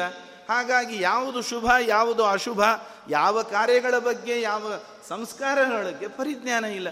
ಇದನ್ನು ನಾನು ಹಾಸ್ಯಕ್ಕೆ ನಗಿಸ್ಲಿಕ್ಕೆ ಹೇಳ್ತಾ ಇಲ್ಲ, ಅಕ್ಷರಶಃ ಹೀಗೆ ನಡೆದಿದೆ. ಕಾರಣ, ನಾವು ಇವತ್ತು ಲೌಕಿಕ ವಿದ್ಯೆ ಬೇಡ ಅನ್ನೋ ಸ್ಥಿತಿಯಲ್ಲಿ ಇಲ್ಲ, ಬೇಕು. ಆದರೆ ಅದರ ಜೊತೆ ಜೊತೆಯಲ್ಲಿ ಒಂದಿಷ್ಟು ಅವಧಿಯನ್ನು ಸಣ್ಣ ವಯಸ್ಸಿನಿಂದ ನಾವು ಧರ್ಮ ಸಂಸ್ಕಾರ ಇವುಗಳ ಪರಿಚಯವನ್ನು ನಾವು ಮಾಡ್ತಾ ಹೋದರೆ ಹೋದ ಮೇಲೆ ನಾವು ಶ್ರಾದ್ದ ಕಾಣಬಹುದೋ ಏನೋ. ಇಲ್ಲ ಆದರೆ ಇದ್ದಾಗಲೇ ಶ್ರಾದ್ದವನ್ನು ಕಾಣುವಂತಹ ಅಪ ಪರಿಸ್ಥಿತಿ ನಮಗೆ ಬರಬಹುದು. ಹಾಗಾಗಿ ಪ್ರತಿಯೊಂದನ್ನು ಶ್ರೀನಿವಾಸ ತನ್ನ ಈ ಕಲ್ಯಾಣದ ಸಂದರ್ಭದಲ್ಲಿ ತೋರಿಸಿಕೊಡ್ತಾ ಇದ್ದ. ಶುಕಾಚಾರ್ಯರು ಹೇಳಿದ್ದನ್ನು ಅನುಮೋದನೆ ಮಾಡಿ ಬೃಹಸ್ಪತ್ಯಾಚಾರ್ಯರು ವಿವಾಹದ ನಿಶ್ಚಿತಾರ್ಥವನ್ನು ಮಾಡ್ತಾ ಎಲ್ಲರ ಹಿರಿಯರ ಮುಂದೆ, ಬ್ರಾಹ್ಮಣರ ಮುಂದೆ, ಋಷಿಗಳ ಮುಂದೆ ಆಕಾಶ ರಾಜ ಪ್ರತಿಜ್ಞೆ ಮಾಡಿದ. ಪದ್ಮಾವತೀಂ ಪ್ರದಾಸ್ಯಾಮಿ ಶ್ರೀನಿವಾಸಾಯ ಶಾರ್ಂಗಿಣೆ ಯೂಯಂ ಬಂಧುಗಣಾಶ್ಚಾತ್ರ ದಯಾಂಕುರುತ ಮಾಂಪ್ರತಿ. ಶ್ರೀನಿವಾಸನಿಗೆ ಪದ್ಮಾವತಿಯನ್ನು ಕೊಟ್ಟು ವಿವಾಹ ಮಾಡಬೇಕು ಅಂತ ಸಂಕಲ್ಪ ಮಾಡಿದ್ದೇನೆ, ನೀವೆಲ್ಲ ಹಿರಿಯರು ಬಂಧುಗಳು ಬಂದು ನನಗೆ ಆಶೀರ್ವಾದವನ್ನು ಮಾಡಬೇಕು ಅಂಥೇಳಿ ಪ್ರಾರ್ಥನೆ ಮಾಡಿದ. ಮುಂದೆ ಮುಂದೇನು ಮಾಡಬೇಕು ಅಂತ ಕೇಳಿದಾಗ, ನಾನು ಕನ್ಯಾದಾನ ಮಾಡಿಕೊಡ್ತಾ ಇದ್ದೇನೆ, ನೀನು ಸ್ವೀಕಾರ ಮಾಡಿ ನನ್ನನ್ನು ಉದ್ಧಾರ ಮಾಡು ಅಂತ ಆ ಆಕಾಶರ ಶ್ರೀನಿವಾಸನಿಗೆ ಪತ್ರವನ್ನು ಬರಿ ಅಂತ ಹೇಳಿದಾಗ, ಆಕಾಶರಾಜ ಬೃಹಸ್ಪತ್ಯಾಚಾರ್ಯರು ಹೇಳಿದಂತೆ ಕ್ರಮವಾಗಿ ಪತ್ರವನ್ನು ಬರೆದ. ಅಪ್ರಾಕೃತಾಯ ನಿತ್ಯಾಯ ಸಚ್ಚಿದಾನಂದ ಮೂರ್ತಯೇ ಸ್ವತಂತ್ರಾಯ ಅದ್ವಿತೀಯಾಯ ಅನಂತರೂಪಾಯ ಶಾರ್ಂಗಿಣೆ ಭಕ್ತಪ್ರಿಯಾಯ ಭಕ್ತೈಕ ವೇದ್ಯೋಪಾದಯ ರೂಪಿಣೆ ದೇವಾದಿದೇವ ಪೂಜ್ಯಾಯ ಬ್ರಹ್ಮಪೂಜ್ಯಾಯ ವಿಷ್ಣವೇ ಶ್ರೀನಿವಾಸಾಯ ಕೃಷ್ಣಾಯ ವೆಂಕಟಾಚಲವಾಸಿನೇ ಸಾಂಗೈ ಸರ್ವೈಶ್ಚ ವೇದಾದ್ಯೈಹಿ ಆಗಮೈ ಸಪುರಾಣಕೈಹಿ. ಎಲ್ಲ ಅವನ ಮಹಿಮೆಯನ್ನು ವರ್ಣಿಸಿ, ನಾನೊಬ್ಬ ಹಿರಿಯ ವಯಸ್ಸಿನಲ್ಲಿ ಬಂಧುತ್ವದಲ್ಲಿ ಹಿರಿಯ ಅನ್ನೋ ಕಾರಣಕ್ಕೆ ನಿನಗೆ ಆಶೀರ್ವಾದ ಮಾಡ್ತಾ ಇದ್ದೀನಿ. ಆಶೀರ್ವಾದ ಮಾಡೋ ನಿಜವಾದ ಯೋಗ್ಯತೆ ನನ್ನದಲ್ಲ, ನಿನ್ನ ಅನುಗ್ರಹವನ್ನು ಅಪೇಕ್ಷೆ ಮಾಡುವವರಲ್ಲಿ ನಾನೂ ಒಬ್ಬ. ಅದೇ ಅನುಗ್ರಹವನ್ನು ಬಯಸಿ ಒಂದು ಪತ್ರ ಬರೀತಾ ಇದ್ದೇನೆ. ನಿನ್ನ ಅನುಗ್ರಹದಿಂದ ನನ್ನ ಹೆಂಡರು ಮಕ್ಕಳೊಂದಿಗೆ ನಾನು ಸುಖವಾಗಿ ಕ್ಷೇಮದಿಂದಿದ್ದೇನೆ. ನಿಮ್ಮ ಕ್ಷೇಮದ ಬಗ್ಗೆ ಪದೇ ಪದೇ ಪತ್ರ ಮುಖೇನ ತಿಳಿಸ್ತಾ ಇರಬೇಕು. ಚೈತ್ರ ಶುಕ್ಲ ತ್ರಯೋದಶಿಯಂದು ಈ ಪತ್ರವನ್ನು ಬರೀತಾ ಇದ್ದೇನೆ. ನನ್ನ ಮಗಳಾದ ಪದ್ಮಾವತಿಯನ್ನು ನಿನಗೆ ಧಾರೆ ಎರೆದು ಕೊಡಬೇಕು ಅಂತ ನನ್ನ ಅಪೇಕ್ಷೆ. ವಿವಾಹದ ಎಲ್ಲ ವಿಧಿವಿಧಾನಗಳೊಂದಿಗೆ ಪದ್ಮಾವತಿಯನ್ನು ನೀನು ಸ್ವೀಕಾರ ಮಾಡಬೇಕು. ನಮ್ಮ ವಿಷಯದಲ್ಲಿ ಯಾವುದೇ ಸಂದೇಹ ಪಡಬೇಕಾದ ಅವಶ್ಯಕತೆ ಇಲ್ಲ. ವೈಶಾಖ ಶುದ್ಧ ದಶಮಿ ಶುಕ್ರವಾರದಂದು ಸಾಯಂಕಾಲದ ಮುಹೂರ್ತ ಇದೆ. ಆ ಮುಹೂರ್ತದಲ್ಲಿ ಬಂಧು ಬಾಂಧವರೊಂದಿಗೆ ಸನ್ನಿಹಿತನಾಗಿ ಬಂದು ಪಾಣಿಗ್ರಹಣವನ್ನು ಮಾಡಬೇಕು. ಇದಕ್ಕಿಂತ ಹೆಚ್ಚು ನಾನೇನು ಬರೆಯೋದಿಲ್ಲ. ನಾವೇನು ಅನ್ನೋದು ಈ ಪ್ರಾಂತದ ಹಿರಿಯರಾದ ಶುಕಾಚಾರ್ಯರಿಗೆ ಗೊತ್ತಿದೆ, ಅವರನ್ನು ಕೇಳಿ ನೀನು ತಿಳಿಯಬಹುದು. ಇಷ್ಟು ಬರೆದು ಆ ಪತ್ರವನ್ನು ಶುಕಾಚಾರ್ಯರ ಕೈಗೆ ಕೊಟ್ಟು, ಅವರನ್ನು ನೀವು ಪತ್ರ ತಗೊಂಡು ಹೋಗಿ ಶ್ರೀನಿವಾಸನನ್ನು ಭೇಟಿಯಾಗಿ ಅವನ ಅಭಿಪ್ರಾಯವನ್ನು ತಿಳಿದು ಬರ್ರಿ ಅಂತ ಕಳಿಸ್ತಾನೆ. ಅವರು ಹೊರಟರು. ಅವರೊಂದು ಹತ್ತು ಹೆಜ್ಜೆ ಮುಂದೆ ಹೋದ ಕೂಡಲೇ ಹಿಂದೆ ಬಂದು ಆಕಾಶರಾಜ ತುಂಬ ಒಳ್ಳೆಯ ವರ ಇದ್ದಾನೆ, ಅವನು ಏನು ಕೇಳ್ತಾನೋ ಅದಕ್ಕೆ ನಾನು ತಯಾರಿದ್ದೀನಿ, ಏನಾದರೂ ಮಾಡಿ ಈ ಸಂಬಂಧ ಘಟನೆ ಆಗೋ ಹಾಗೆ ಮಾಡ್ರಿ. ಅವನೇನು ಕೇಳೋ ವರ ಅಲ್ಲ ಅವನು. ಸರಿ, ಶುಕ್ರ ಶುಕಾಚಾರ್ಯರು ಅಲ್ಲಿಗೆ ಆಗಮಿಸಿದ್ದಾರೆ. ಅದೇ ಸಮಯದಲ್ಲಿ ಬಕುಲಮಾಲೆಯೂ ಬಂದಳು. ಏನಾಯ್ತು ನನ್ನ ಕೆಲಸ ಅಂತ ಕೇಳಿದಾಗ, ಇಲ್ಲ ನಿನ್ನ ಕೆಲಸ ಕೈಗೂಡಿದೆ, ಅದು ನನ್ನಿಂದ ಆಯಿತು ಅನ್ನೋದಕ್ಕಿಂತ, ನಾನು ಹೋಗೋದಕ್ಕಿಂತ ಮುಂಚೆ ಧರ್ಮದೇವತೆ ಅಂತ ಯಾರೋ ನಾರಾಯಣಾಶ್ರಮದಿಂದ ಬಂದಿದ್ಲಂತೆ, ಅವಳೆಲ್ಲ ಹೇಳಿ ಹೆಚ್ಚು ಕಡಿಮೆ ಆ ಕಾರ್ಯ ಆಗೋ ಹಾಗೆ ಮಾಡಿಬಿಟ್ಟಿದ್ಲು, ನಾನು ಹೋದದ್ದು ಸುಮ್ಮನೆ ನೆಪ ಆಯಿತಷ್ಟೇ ಅಂತ ಶುಕಾಚಾರ್ಯರು ಬಂದರು. ಶುಕಾಚಾರ್ಯರು ಬಂದ ಕೂಡಲೇ ಶ್ರೀನಿವಾಸ ಕೇಳಿದೆ, ಏನಾಚಾರ್ಯರೇ ನಮ್ಮ ಕೆಲಸ ಏನು ಕಾಯೋ ಹಣ್ಣು ಅಂತ. ಏನು ಸ್ವಾಮಿ ಹೀಗಂತೆ, ನಿನ್ನ ನಂಬಿದವರ ಕೆಲಸವೇ ಹಣ್ಣು ಕಾಯ ಆಗೋದಿಲ್ಲ ಯಾವತ್ತು, ಹಾಗಿರಬೇಕಾದ್ರೆ ನಿನ್ನ ಕಾಯ ಕಾರ್ಯ ಎಂದಾದರೂ ಅಪೂರ್ಣ ಆಗಲಿಕ್ಕೆ ಸಾಧ್ಯವಾ? ಆ ಪತ್ರವನ್ನು ಕೊಟ್ಟಿದ್ದಾರೆ. ಮುಂದೆ ಶ್ರೀನಿವಾಸ ಅದನ್ನು ಒಪ್ಪಿ ತಾನೂ ಕೂಡ ಪತ್ರವನ್ನು ಬರೆದು ತನ್ನ ಒಪ್ಪಿಗೆಯನ್ನು ಸೂಚನೆ ಮಾಡಿ ಆಕಾಶರಾಜನಿಗೆ ಆ ಪತ್ರವನ್ನು ಬರೆದು ಕಳಿಸ್ತಾ ಇದ್ದಾನೆ. ಆಗಲಿ ನೀವೆಲ್ಲ ಹೇಳಿದಂತೆ ಬಂದು ನಾನು ಬಂಧು ಬಾಂಧವರೊಂದಿಗೆ ಕನ್ಯೆಯನ್ನು ಸ್ವೀಕಾರ ಮಾಡ್ತೇನೆ ಅಂತ ಹೇಳಿ ಹಿಂದೆ ಸೀತೆಯನ್ನು ಧಾರೆ ಎರೆದು ಕೊಟ್ಟ ಜನಕರಾಜ, ರುಕ್ಮಿಣಿಯನ್ನು ಧಾರೆ ಎರೆದು ಕೊಟ್ಟಂತಹ ಭೀಷ್ಮಕ ರಾಜ ಮುಂತಾದವರೆಲ್ಲ ಯಾವ ರೀತಿಯ ಪುಣ್ಯವನ್ನು ಪಡೆದಿದ್ದಾರೆ, ನನಗೆ ನಿಮ್ಮ ಕನ್ಯೆಯನ್ನು ಧಾರೆ ಎರೆದು ಕೊಟ್ಟು ನೀವು ಆ ಪುಣ್ಯವನ್ನು ಪಡೆಯಬಹುದು ಎಂಬುದಾಗಿ ಹೇಳಿ ಆ ಪತ್ರವನ್ನು ಬರೆದು ಶುಕಾಚಾರ್ಯರಿಗೆ ಕೊಟ್ಟು, ಹಿಂದೆ ಸೀತಾರಾಮರನ್ನು ಒಟ್ಟುಗೂಡಿಸುವ ಕಾರ್ಯವನ್ನು ಹನುಮಂತ ಮಾಡಿದ್ದ, ಅದೇ ಕಾರ್ಯವನ್ನು ಇವತ್ತು ನೀವು ಮಾಡ್ತಾ ಇದ್ದೀರಿ, ನನಗೆ ಬಹಳ ಸಂತೋಷ ಆಗಿದೆ ಎಂಬುದಾಗಿ ಹೇಳಿ ಆ ಪತ್ರವನ್ನು ಕೊಟ್ಟು ಕಳುಹಿಸಿಕೊಟ್ಟಿದ್ದಾನೆ. ಶುಕಾಚಾರ್ಯರು ಆ ವಿಷಯವನ್ನು, ಶ್ರೀನಿವಾಸನ ಪತ್ರವನ್ನು ತಂದು ಆಕಾಶರಾಜನಿಗೆ ಕೊಟ್ಟಿದ್ದಾರೆ. ಮುಂದೆ ಒಂದೊಂದೇ ವಿವಾಹದ ವಿಧಾನಗಳು ಪ್ರಾರಂಭ ಆಗ್ತದೆ ನಾಳೆ ದಿವಸ.